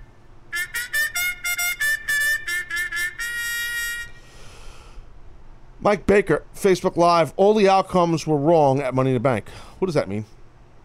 Does he mean that we were wrong here on our show? I think he just disagreed with every finish. Oh, okay. I was wrong on, I was right on a few things. I was wrong on a couple. I thought Nakamura would win. Baron Corbin won, as I said. I wanted to talk about that for a second. I think it's good, man. I think it's good that Baron won. I mean, I think it's real good. And the type of heel he is, like I said earlier, somebody called and said, how should he handle this Money in the Bank briefcase? I think this is something that he hangs over people's heads. Not talking about it all the time. Always has it with him because that's the gimmick. That's the rule. Got to have it with you. But I think it's something that he uses as that for leverage at times with a power figure like Shane McMahon or Daniel Bryan in character. You know, that's what I think.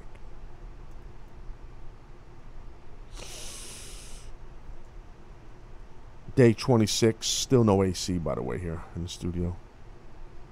Fans are blaring. They had another one. There's four now. They're loud too. They're old, beat up fans.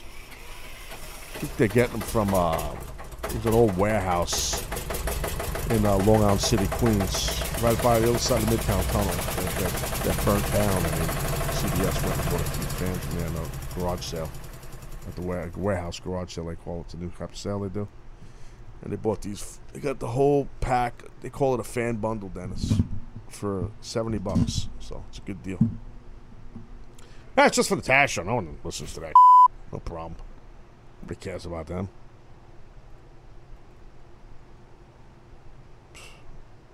It's starting to get a little twisted. I could feel it. Gets towards the end of the show. You know how I get. Matt in Brooklyn, you're on the Taz Show. What do you say there, Happy?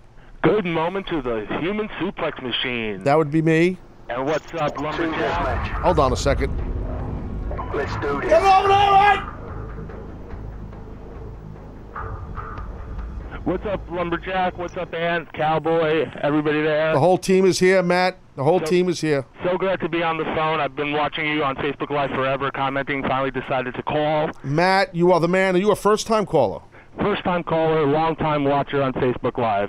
That gets nothing. But, yeah!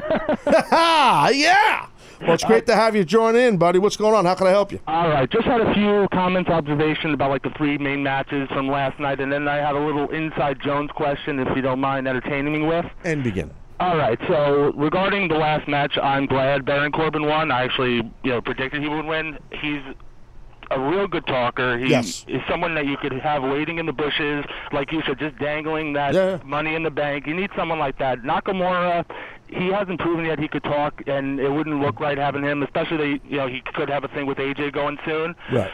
Regarding the championship match, I enjoyed it. The whole thing with Bob Orton being in the crowd, I understand they wanted to get the heat with him being there, and then they invited all those legends just to, like, be his posse. Right. But it just weirded me out with the whole St. Louis legends. To me, they're all Minnesota guys. I know. I was thinking the same thing. You know, the only people I think of, you know, St. Louis is Bob Orton and also Harley Race, but we know Harley hasn't been feeling well recently. And I think he's, I think you're right. I mean, because Greg Gagne, he's a Minnesota guy. So's Larry the Axe Henning. Even Flair mainly grew up in Minnesota. Right, Minnesota, and Baron Devon Rauschke, the Clawmaster. Yeah, no, I agree with all that. I definitely agree with you, Matt, for sure, buddy. What else you got? We're good here? We're done? No. Just quickly about the women's match. I feel. Bro, it's like an opening monologue. It's like, what are you doing, bro? You got all day here? Of course, you listen to the show if you watch Facebook, and now you come on the show, you take over? I got lots to say, man. I can tell. Just with the women's match, I feel that the way it ended totally screwed the pooch and totally took the respect away from the whole match. If it was me, I would have just had the referees climb up the whole ladder, grab Ellsworth off, do something like that, like the 2-3 ref. Yeah. That would have been my choice, but, you know, whatever it is, that's the WWE for you. Yeah. But lastly, my Inside Jones question, you know, during the week you get your Spanish announcers and your American announcers, but, you know, during the pay-per-views you got, like, the whole history of the world. You got the world of nations. You got Russia, Germany, you got Klingons, you got everybody. So the question I have is, I know they've said before that a lot of times the guerrilla team would, like, give you some insights and tell you what to say or give you some ideas. How does it work with all the international guys? It's so funny you called, Matt, because I swear to you, on a stack of Bibles over there at St. Patrick's Cathedral, I wanted to talk about this week, because when I watched last night, thanks for calling, Matt, And I, you know, we've seen this a lot where they show the announcers, and the Indonesia team, and the China team, and the Japan team, and the team from Guam, and we have the team from the Bahamas, and then we have the team from the Aruba. Oh, look at that, the Irish team, the German team, the Italiano team. Oh, they're all here. And I thought about this, because I've been seeing it week in, week out, month in, month out. We've seen this for a long time now. And I'm like, I wonder if the audience, this is definitely a nub-worthy thing.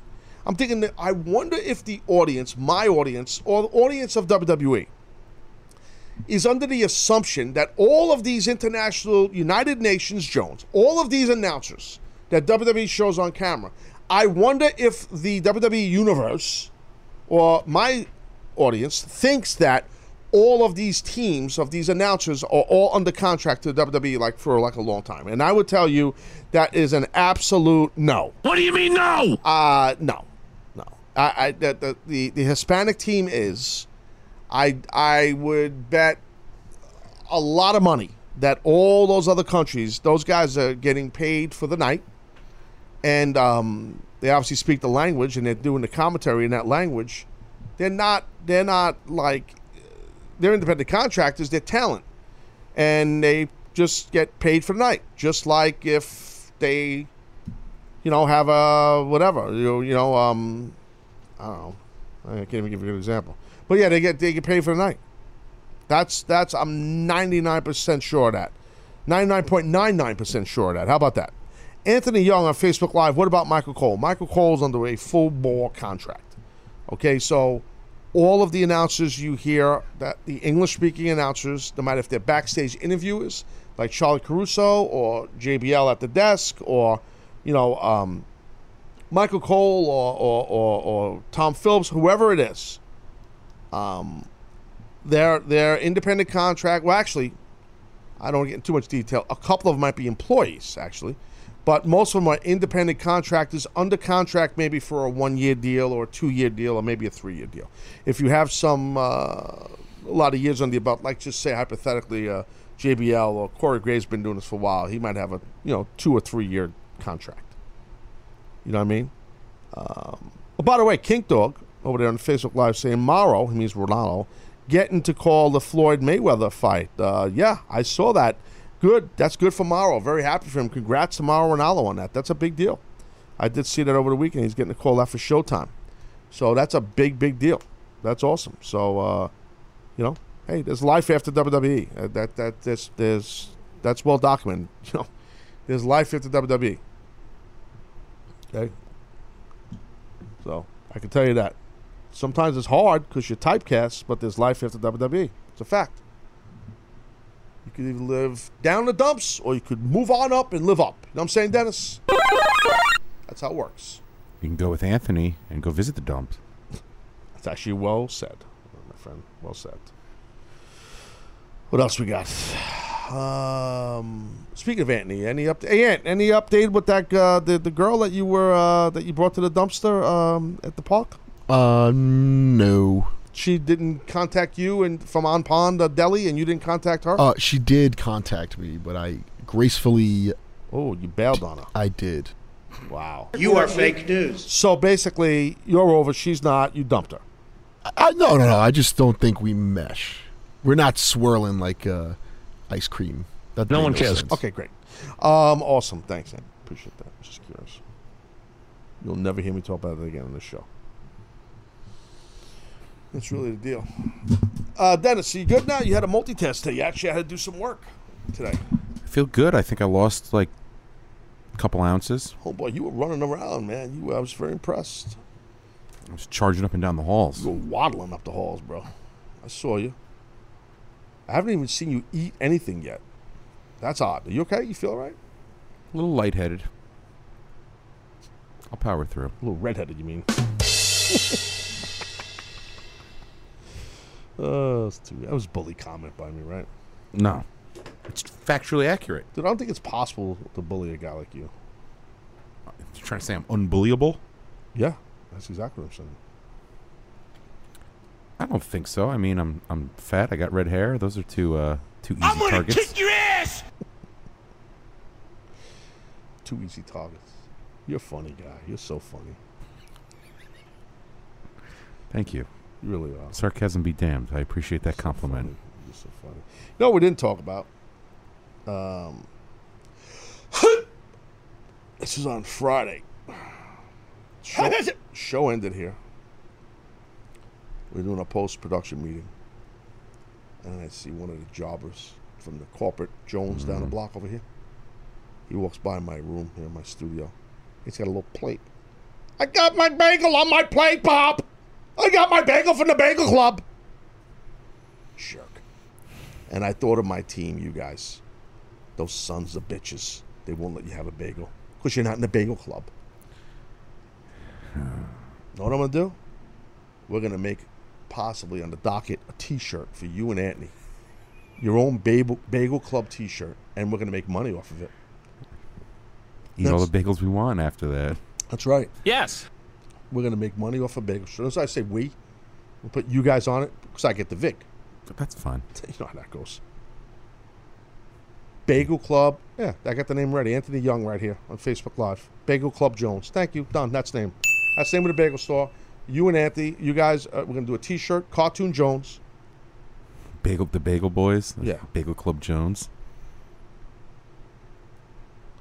Dan Torres, Facebook Live. Uses an F-bomb. I won't. Should I curse? He said, if I see that effing bear again tonight, I'm just going to stream or download Raw instead of giving them the ratings. Wow. Mike Falvo. This is actually very funny. Buffet Club. Instead of Bullet Club, that's actually a winner. That's actually a really good idea. Mike, consider that stolen. Thank you. It's my IP now, buddy. You say it on my platform. Oh, yeah. The Buffet Club is money. That is a good... That's a good one, dude. We're in fifth quarter, Mario. 46 seconds. 46 seconds at the fifth quarter. The Buffet Club. Just totally hacked the Bullet Club logo. And then instead of, like, guns, we did, like, fork and knife. No, drumsticks. Like, chicken. Chicken wings. With oil dripping off it. Oh, man. Buffet Club. Instead of a skull face. Yeah, the skull. See, I wanted to go like something Buddha. No, it'd be a fat kid's face. Like fat face kid, you know, Jones. I'll just get a picture of me from my youth.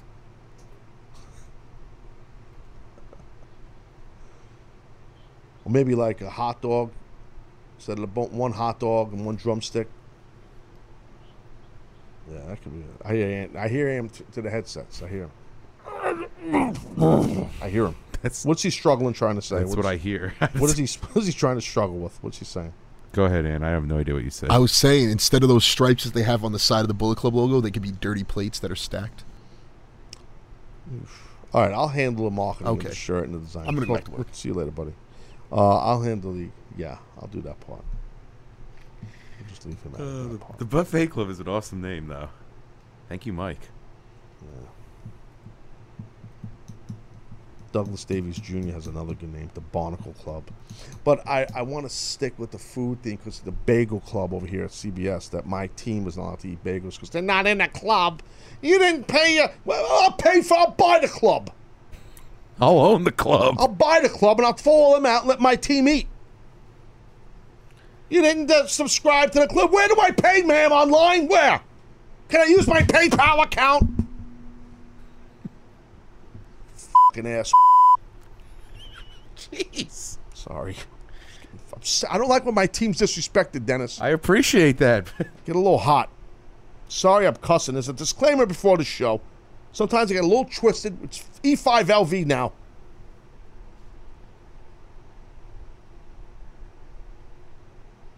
E5LV. It's starting right now. I need 5 minutes of this. I got to get it out. 3, 2, 1. 3, 2, 1. Test 1, 2. 5. You do go at 3. 8. 3, 2, 1. Welcome to Play It, a new podcast network featuring radio and TV personalities talking business, sports, tech, entertainment, and more. Play it at play.it. This material is rated IM for immature. If there's anybody under 18 in the car, you better stop and kick them out now, motherfuckers, because it's time for Explicit 5 Live, post-show cooldown of the Taz Show. Fifth quarter city, baby. Fuck you! forgot about the set. I did too. Hooray! As soon as this shit happened, I looked at you. Oh, man. Oh. Right, back to this goddamn bagel club shit. Okay, I'm telling you. These people over here on this floor, all these corporate jogging people, whatever they call them, running around with their friggin' sports jackets on and their loafers and their friggin' khakis. How about this? Kiss my ass. How's that? Okay? Fuck. How's that? Okay? I'm sick of it. Don't disrespect my team. They need to eat. They're chunky guys. You're not in the bagel club, Dennis. Are you on a Taz show? Where do you work? You fucking jerk off. The funniest part is it's the people that run the club are these like little ladies. Yeah, right? tiny ladies. Women, yeah. And are you from the Taz show? Is that what she said to you? Yeah. No, she said, "Where are you from?" I said, "The Taz show." And then she said, "New York." She gave me the stink eye. You said the Taz show. She gave me the stink eye, huh? Hmm. Stinky ass lady. Yeah. So that's nice. Why don't you tell her go take a shit? I've been burned by that before. You don't want to go down that road. You call the wrong person out, especially a lady. Hey, go take a shit. Next thing you know. Yeah, that's a problem.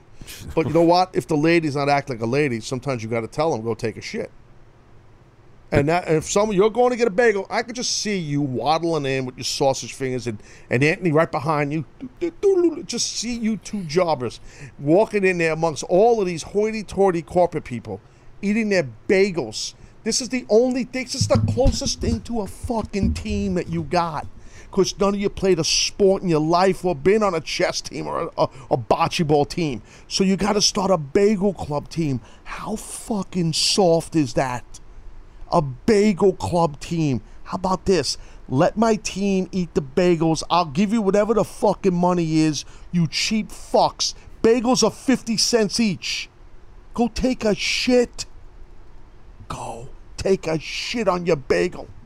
Well, that's what I was afraid of. I told her to go take a shit, and she just wipes her ass on my bagel. Now I got to eat shit bagel. It's bad enough you eat a shit sandwich here every day. Unbelievable.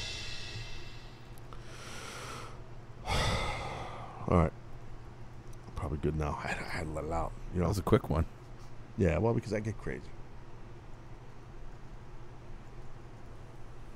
This fucking Facebook's frozen. What's going on, Dennis?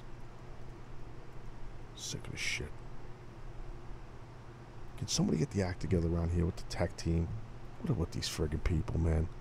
Get your shit together. You accept a paycheck every 2 weeks in this place. Get the fucking tech shit right in this show. 2 goddamn years I'm dealing with this. Go take a shit, you two. Not you, Dennis, the other guys. Are you from the Taz team? Yeah. That's right. Yeah. I'm the audio producer of the Taz team. I'm the biz dev guy of the Taz team. I'm the closest member of CBS that deals with Taz, besides that other cheap fuck. You know who I'm talking about. I have an idea. I'm the closest member to Taz. I'm the audio producer and the biz dev guy. Yeah, I'm from the Taz team. Yeah, I'm from Taz's show. And I know him better than everybody here, except maybe that fuck. Another guy who pisses me off, Seth. Good morning, Hebrews and Shebrews. Are you from the Taz team? Dude, why didn't you say to her? What does that matter? Little woman. Why didn't you say it to her? I said, yeah. And she followed up. Well, you're not in the Bengal Club. Oh, God. That makes me so mad. I was like, all right, just teach me the handshake. Should have told this is the handshake right here. Universal. Tell you what, right now, the shit that has to go down, we got to do an invasion of the Bagel Club on a Friday. I'm talking That's about not a bad idea. When the whole team, I'm going to get everybody. Excuse me. Get everybody up there. Now, what's the move? Because I got an idea. Oh, Handsome Johnny. You remember Handsome Johnny, right? Test 1, 2. Handsome Johnny, when he was here. Dude, he could go around this office. Dude, he did whatever he wanted. These people loved him here. They thought he was Taz. Like, they thought he was Taz. They thought he was Taz. Because he was so over. They loved him. They didn't even know who I was. They love... Oh, that good-looking guy, he left. What about the Taz show? Well, what do you mean? Taz is still there? Oh, we thought he was Taz. What? Unbelievable. Handsome Johnny was over like Rover with all these people. Do you realize that? He did have a certain panache. Not only would he go into the bagel club, dude, they buttered a fucking bagel for him. You, sir, are like me. People hate you. Yeah. And Anthony's worse than you because they hate him more. I don't know. Anthony's pretty well received. Really? I think his voice, they think that he's got like a learning disability, so they feel bad for him. It's just how I talk. And they're like, oh, it's okay, buddy. Here's Can I please have cream cheese and butter? Please, can I have fucking butter too? Lather me up with some of that good butter. I'd like a everything bagel with butter and... Can I have milk? Milk. Fuck you and your milk, Anthony. You're on the Taz show. Milk. Fuck. Sick everybody. Freak fucks.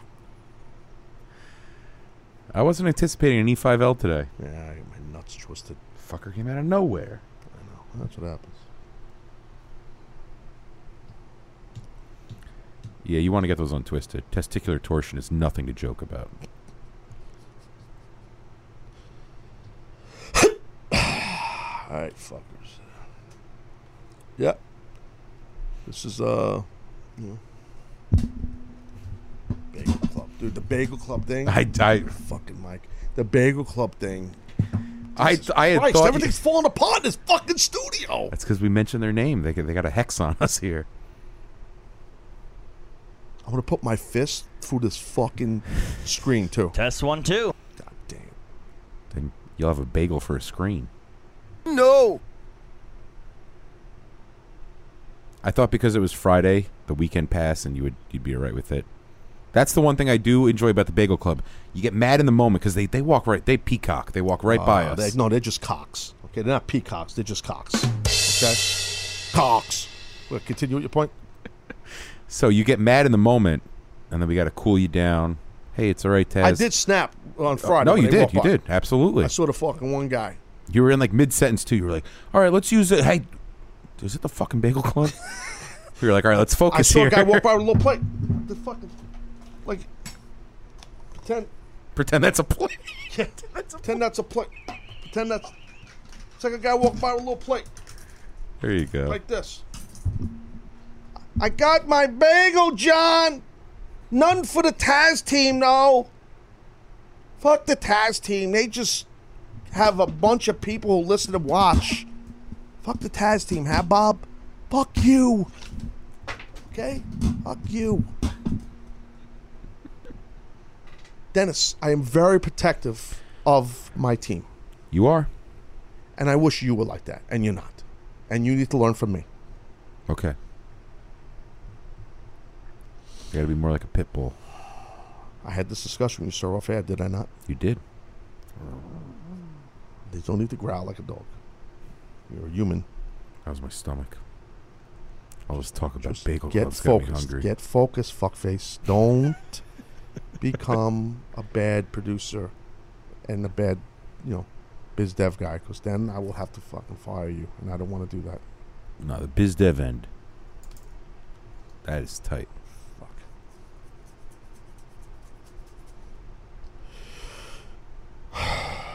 Alright, I guess I gotta wrap this thing up. We didn't talk at all about the goddamn Grand Salami Slunkator, the TGSST. It's still in, you and fucking Dr. K are working on it, right? Yeah, that is correct. Rolling to a city near you. I've had fans reach out. There's one in particular I'm really excited for now. I'm not going to stooge it off yet, but... Fucking Bagel Club. Fuck them. Oh, where I'm going is better than a Bagel Club. Oh. What? What are you talking about, dude? I don't know what you're talking about. I had a friend. I mean, he'll be a friend by the time I meet him. But he works at a steakhouse. Yeah. I'm not going to give up the city. But he's like, oh, come by. Really? You guys, oh, yeah. Big Meat Jones. Fired up. You love... I love my man meat. You love some big man meat. Yes. Fire it up. Fire up that grill, bitch. Right? That's basically... I walk in. We're going to need more cows. Did he take the balls and... What the... Take two.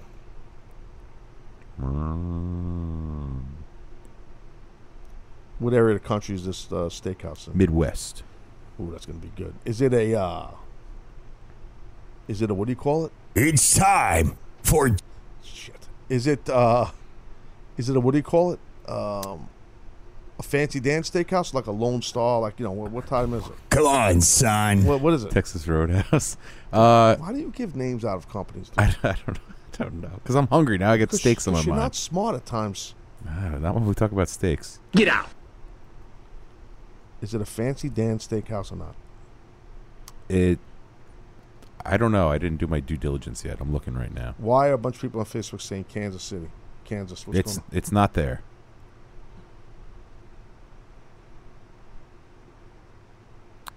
No, I think you should go on the tour. Should be the... I'm all ears. The third party. Seriously, the Grand Salami Slunker tour. I think it'd be great because he's also a big baseball guy.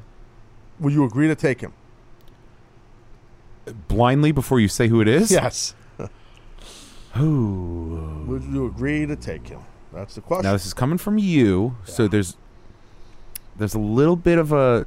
He's got some fame. People know him. I'm just gonna put it that way. You know what? I trust you. He can come. There it is. So Robbie the Viking just became an official third member of the Grand Salami Slunker Tour. Dennis, look at your face. You're shitting yourself. And yeah. So you, hey Ant, did you see how he just got sucked into that? Oh, he's so excited! What a fucking jerk! He just sucked right into that. Dennis did. That did not work out. Yeah. Mm-hmm. So now you're gonna have Robbie with you, and with Dr. K, and the food bill just went up even more because he's a large man. I just got a message from the guy. We can no longer go to the steakhouse. Oh, interesting. So easy to work you. You know why? Because you're not big at the thinking. I mean that in a nice way, though. You know what I mean? Fucking, you know. Buddy is stupid. That's the only thing. All right, I guess that's it. All right. Fucking E5L. Yeah, I wasn't ready for that. Yeah. Entitled pricks. They're all happy now. Fucking cursing out here for you. Sick, everybody. Monday already. I got my fucking ass. It's long week. I got my ass tightened up on Monday. Got some time to unwind. Anus Jones. Sounds like a new... Could be like a... That's the back of the Buffet Club shirt. Old time wrestler. Put that on the bottom of the shirt, like in the bottom of the t-shirt. Anus Jones. And then just an arrow.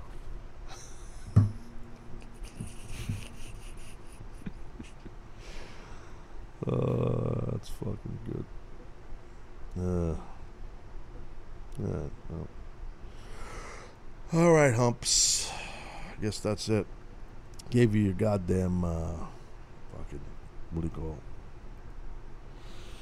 Money in the Bank breakdown. I did my breakdown for you.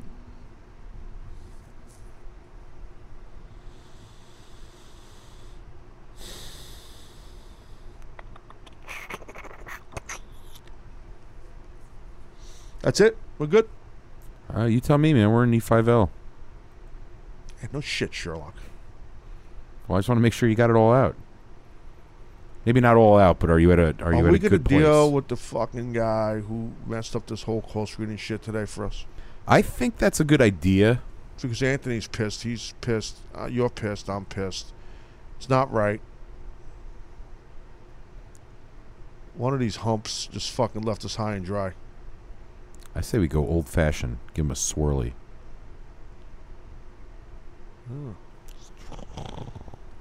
Turn him upside down. Just the old 1-2 skidoo. Not a bad idea. You might have to deal with a trip from HR after that. If you stick somebody's fucking face in the toilet bowl, bro. You know what I'm saying? Can't swirly like you used to. Can't do that. Not happening anymore, bro. It's not the time of world anymore. Not the Wait, is it still an HR violation? Today. What? Is it still an HR violation if you do it? Like, traditionally growing up, we would use the bathroom first and then swirly. That's how you really get somebody. How about this guy on Twitter? I'm not going to say his name on Facebook Live. He's promoting some other wrestling site, or some wrestling type show that covers videos and news for wrestling stuff. He goes on my Facebook fucking Live account. What does it say? Check out X, Y, and Z? Yeah, I'm jumping there, bro. I'm fucking jumping there. Yeah. And my audience is all going to jump there. Don't worry about it. They're all going to jump and go see your shit. Trust me. All of them. What were you talking about? Swirlies. Yeah.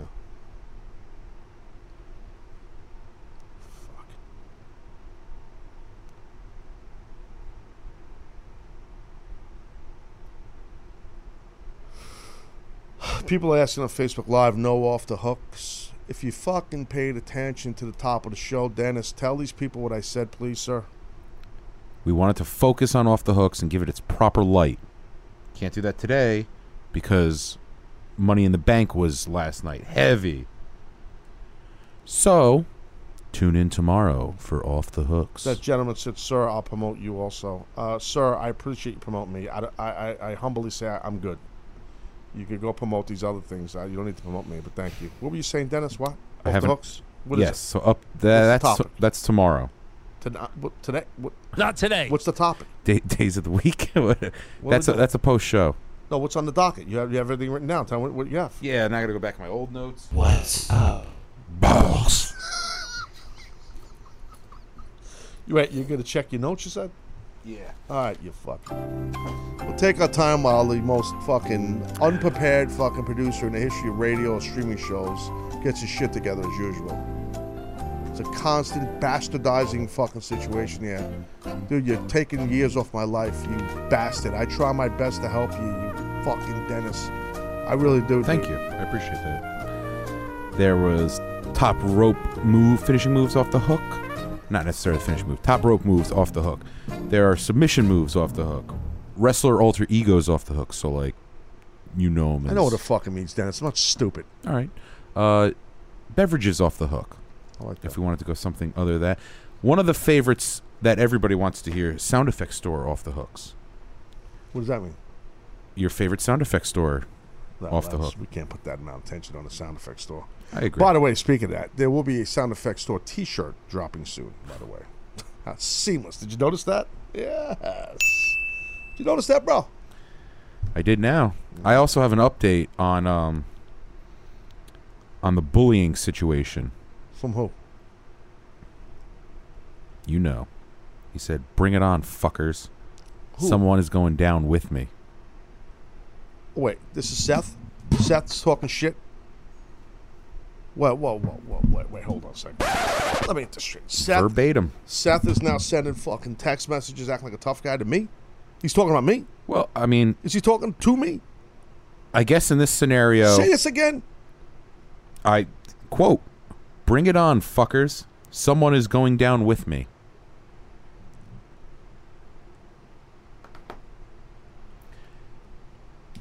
Huh. Now, knowing Seth...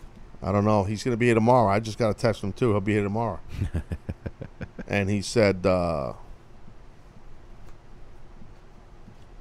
he's talking a lot of shit about you. Did you not know what was going on here today, bro? Did you fuck this up, Dennis? No. Wasn't on me. Surprisingly. I don't know why.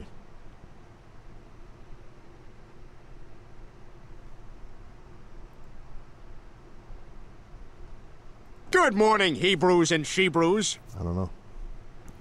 I don't like him talking like that. That's gonna really not gonna be fucking good, dude. I can tell you that. come at me like that, I'm going to get a little fucking crazy. Seth knows me. He knows how I get. I'll get fucking irrational. I'll get just ridiculously crazy out here. You know what I mean? I get nuts. I feel bad whenever the show ends and that door opens, the next person that comes through, look out. Fuck, we come at you full throttle here, Taz Show. We don't fuck around. I love China. That's the way it's done. You know what I'm saying? Makes sense. Mike Baker. What about Raw? What does that mean, Mike? What the fuck does that mean? What does that mean, Mike Baker? I don't know what you're talking about, bro. What about Raw? What about Raw? What about Raw, dude? What about Raw? What do you want me to fucking say about Raw? It didn't even happen. You want me to do a preview? I don't feel like doing a preview. No, sir. No. No. No. I'm not doing a preview. No. No! What about Raw?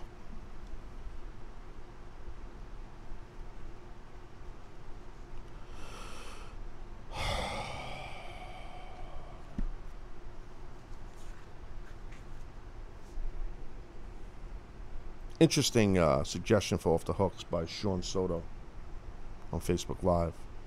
Bagels off the hook. It's not bad. Speaking of the fucking Bagel Club, I think that's it. We just figured it out. Yes, yes, yes. We have no bananas. Yes.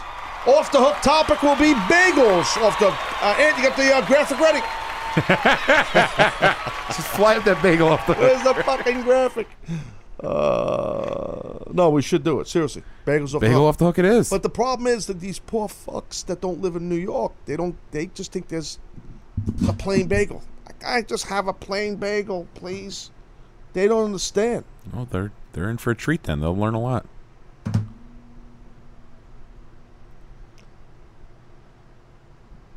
Seth is encouraging me to hit him, because then he will sue me. Typical.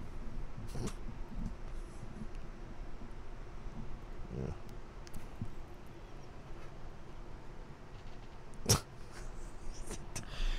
Not too much. Well, what Seth's going to do is he's going to come in here and fucking start yelling at you and get all pissed off and bully you around. No, he doesn't yell at me. He picks on the video guy. Oh, Anthony? Big time. Yeah. Well, you fucking people are annoying. You know what I mean? Ethan Kralokowski, HR, line one. It's called E5 fucking L, motherfucker.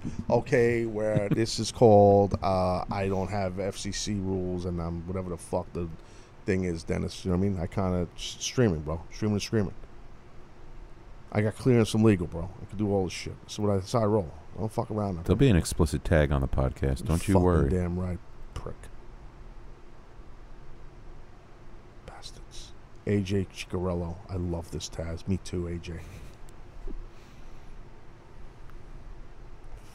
Bagels off the hook. That's what we're going to do. Scott Armstead said the same thing. Bagels off the hook. It's going to be a very aggressive off the hook. Yeah. Fucking. Yeah. Folks, if you're not from New York, you might not understand that there are different goddamn bagels out there. You got a garlic bagel. I'm going to help you a little bit. You got everything bagel. You got a salted bagel. You got a poppy bagel. But you got to be careful. You eat the poppies, you can take a drug test, you come up dirty. You know that, right? Didn't they, like, you'd have to eat something like 100 bagels? I love that excuse. That used to be, that was like the first one. It'd be like, oh, so and so tested positive, and it was like, oh, I had a bunch of poppy seeds. Bagels. You got fucking 300 bagels, you fat fuck. What are you doing? Yeah, that's what we're doing. Chairman goes sports movies off the hook. No, Chairman, you heard what we're doing. We're doing bagels. I know you don't have bagels out in California, but we're doing it. That's it. Matthew Sterling, sir. You are giving your off the hooks on Facebook. I will not acknowledge them or read them. That's against the rules. Get your shit together. And I have to go now.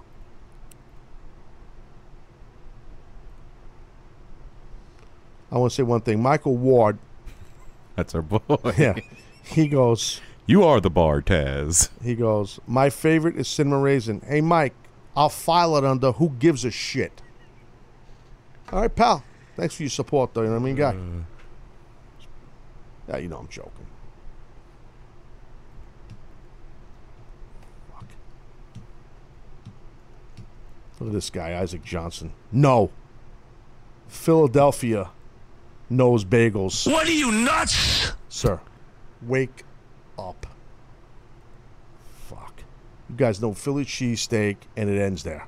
You got nothing else in fucking Philly. Give me a break. Spent a good chunk of my career fucking working over there, trying to find a goddamn bagel in the morning. Couldn't find shit. You get a bowl of scrapple at the fucking Shoney's. Sit there like a fucking bum. Eating a fucking Western omelet that's fucking rubbed in diarrhea and piss. That's what scrapple is. Fuck. Yeah, I might eat it.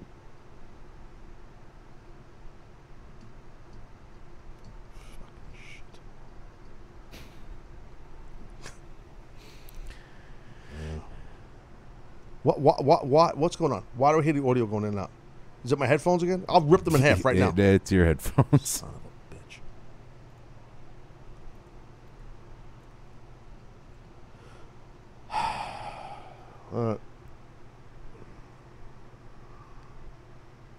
Oh, now Seth is giving off the hook topics in text messages privately to me now. He wants to be my friend now. Seth, you know what, buddy? You threatened my biz dev guy.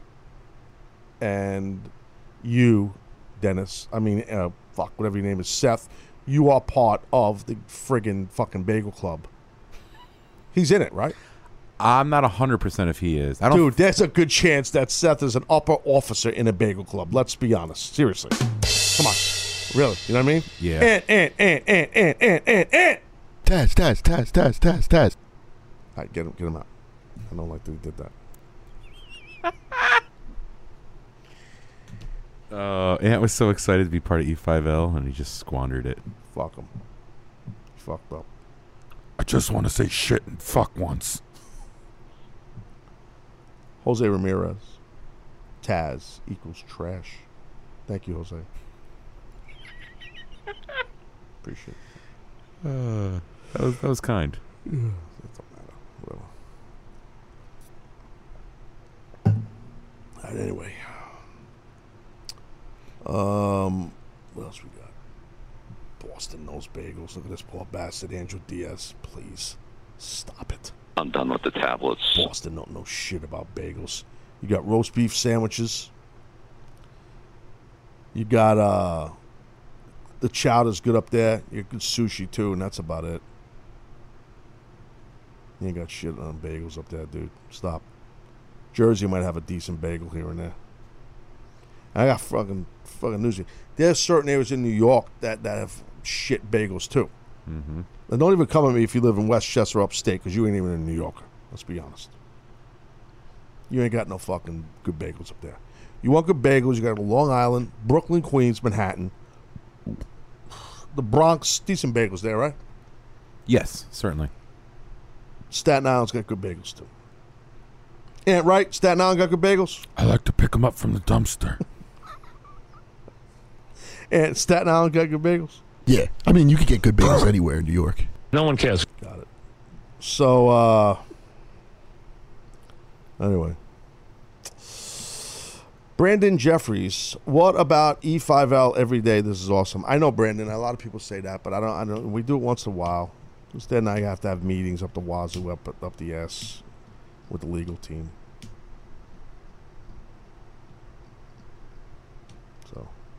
They do get pissed.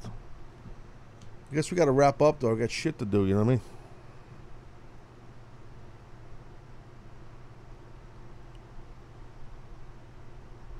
Matthew Rudd. Seth is no doubt in the hashtag Bagel Club. Oh. Dude, he's in that club. And I bet you he fucking banned you and Anthony from that club. I guarantee it. Oh, that makes a lot of sense now. I guarantee it.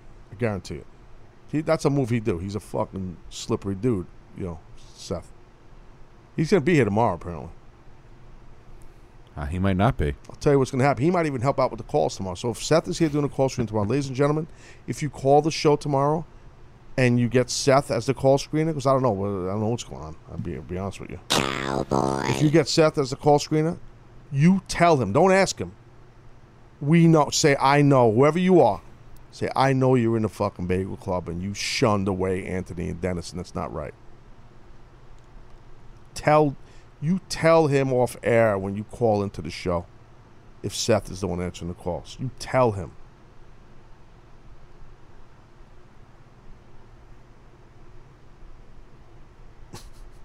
Steve Amato. It's very funny what he said, but I don't want to read it. He goes, I'd punch a blank for a New York everything bagel right now. A religious person. Let's just leave it at that. It was funny. I'm gonna go with nah. That's E5L. I should fucking say it, but I don't want to say it. How about that? David Burns, why can't we have this for 2 hours? You know why, David? You know why? I don't know why. That's why. Okay? I don't know why. I was a little curious what you were going to say as well. No, because some people don't want to hear cursing. Oh, not just that. I also do a lot of shows for this fucking place over here, where I go on CBS Sports Radio and WFAN, and I'm, you know, I can't just say what I want. Cursing and shit. So the company would like me to do my show as clean as possible, my daily show, and then at times maybe there's this outburst called E5LVG. So that's the reason.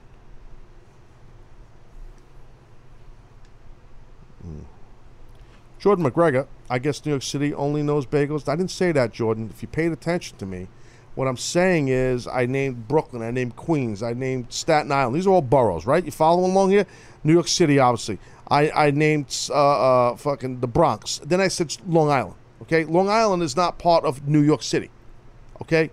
Long Island's a suburb of New York City. So it's a suburb. The other one's a boroughs. Please, McGregor. Please.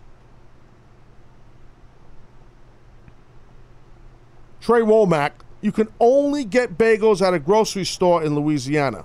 Womack, don't waste your fucking money, homeboy. You're eating a lot of shit when you eat that. You're down there in Louisiana, get yourself some biscuits and fucking crawfish and run around with a little fucking hot sauce on that bitch. You'll be happy. You know what I'm saying, bro. I've been down there in Louisiana eating crawfish up the fucking wazoo. They look like roaches. They're delicious, though. Eat those motherfuckers live. You ever have them, Dennis? Oh, I could eat. I'm a big seafood guy. You're a big fucking eat guy. What, yeah, period. I'm part of the buffet club. Yeah. You like that buffet club? I love it. I know you do. Love it. And what do you think? You like the buffet club spin-off of the Bullet Club? Yeah, I do love it too. Who we hacking? Who came up with that? Who Mike Falvo? Falvo, yeah. We could do a buffet tour. Ignacio Vasquez, Staten Island bagels. Bro, I gave you love. Staten Island has good bagels, I know.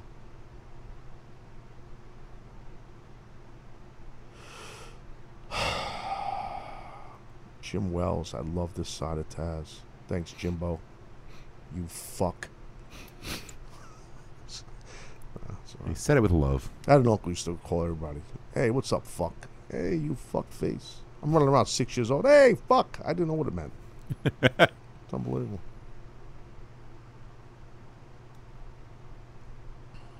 James Tirado, guy who always hates Dennis. This is the best show on the internet / radio. James, please. It's fucking streaming, guy. Internet. WBCC out of Seton Hall University. Hey, you motherfucker. What do you think this is? I mean, really. Shout out to the Pirates. Well, you know, I also went to the Seton Hall. Crying Brian. And Video Brian. All those pricks. They're all a whole clique. Buy a hat. All clique. Drone Jones. R.I.P. Tamia Wu. Facebook Live. I'll be running through. She's coming to New York, apparently. I'll be running through, but I'll need breakfast. Well, I'll tell you where you're not going to get breakfast. That's at Chef Mike's, because he left. He took that little boat up to Jersey. Him and his fucking Becks. His raps. He's gone, Seth. It's Chef Mike, right? He's on vacation right now with Katie? See, Is he with Katie on vacation? Yeah. Nerd! That's what I heard. It's unofficially official. What the fuck's that mean? Exactly. But that's what made Friday so hard, too, is normally we have Chef Mike, so it eases the bagel club. We're like, all right, whatever. Fuck your bagels. We got Chef Mike. Good this point. Was the first Friday. Let's see. Oh! Damn it. See, that's the problem. See, that's the problem. Okay. No. I'm on your side here, pal. Don't fucking get defensive with me. I'm not. I'm curious as to where you're going. That's the problem, because when Chef Mike is so generous and brings food bag after food bag here, okay, these fucking lowlanders in this room, this office here. Oh, start hovering. Bro, vultures. They're vultures. Oh, what do you got there? What do you got back for me? You got pancakes? Oh, look at that fucking syrup. They mark out like they never saw food, these fucking lowlifes. And then you couple of guys go over to get a fucking... Get a crumbs. Fucking, we just wanted to scrape a couple poppy seeds off the bagel. Poppy seed bagel. Drug Test Jones. And you can't even get a fucking... a scoop of cream cheese from these cheap pricks. But yet, they got to take my generosity of my team. And Chef Mike, who's my property, let's be honest. He is my property. He's part of the Taz Show. And these fucking selfish bastards, they got to eat all the fucking food that's left over. Shit that's eat, that's bitten, and we throw in the fucking trash. They're digging in like animals.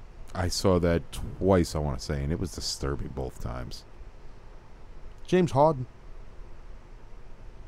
Not the NBA guy. I was going to say. He said Louisiana. No, he said this is a different guy. Ohio got great bagels. James, please stop it. Only you guys have is good football. College, that is. And high school. You got no food in that area. Nothing. All right, I got to go.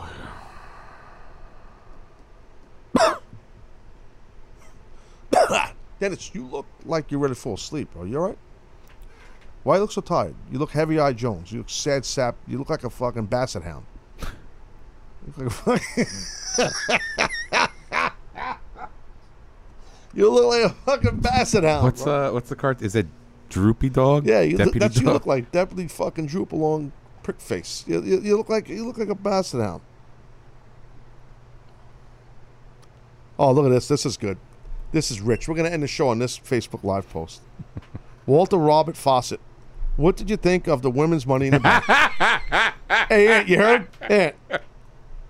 You can check that out at TazShow.com. Oh, my Lord. It's something. I did a whole freaking segment on it. Oh, bless these people's heart. Poor Walter. Poor guy just jumping on Facebook Live. Oh, Taz is still on? Let me ask. Walter, I'm on the air for about 2.5 hours right now. I'm going 2.5 hours strong, so... In the first half hour of my show, I covered what you were asking about in the women's Money in the Bank match for over 30 minutes. So you can go check it out at TazShow.com or wherever you get your fucking podcast. You know what I mean? I'm all over the place.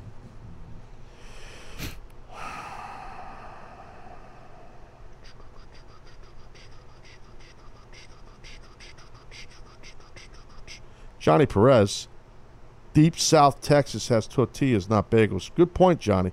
Listen, Johnny, you'll never hear me talk shit about food in Texas. You guys know how to fucking get food done over there. Anything you guys, except bagels. Anything you guys fucking make is good, especially when there's beef involved. Mm. And the Mexican food is unbelievable. Anywhere you go in Texas, just about. Big fan of food from down there. Fuck.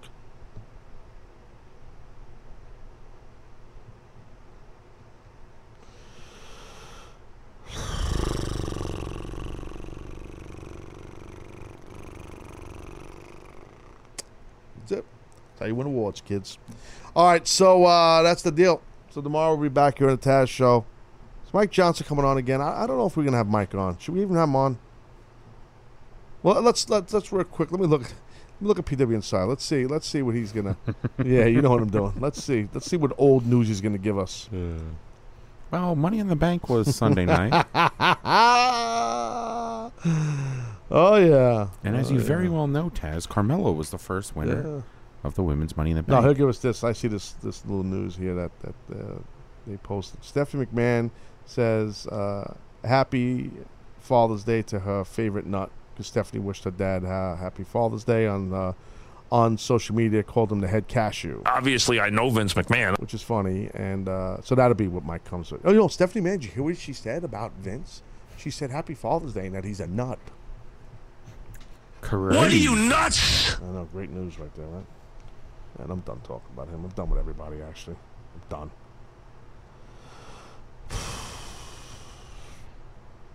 Alright, well.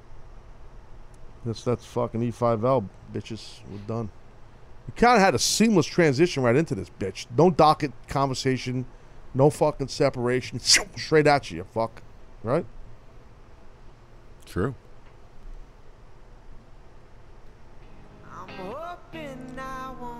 All right, that's it, pricks. Tomorrow we come Taz Show at you. Some raw talk and shit, you know. I guess we'll do a PW Insider Report, right? Yeah, why not? Give a little E5L. Make sure you guys put some protection for anybody that has young and listen to the podcast version that the last, I don't know, 30 minutes of a fucking over 2 hour show is cursing.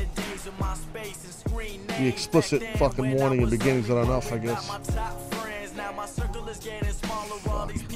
Alright, for everybody at the Taz Show, thanks for listening, thanks for watching, I appreciate it. Share the show, like the show, don't be a fucking jobber, I'm telling you right now. I'm Taz, you're not, goodbye.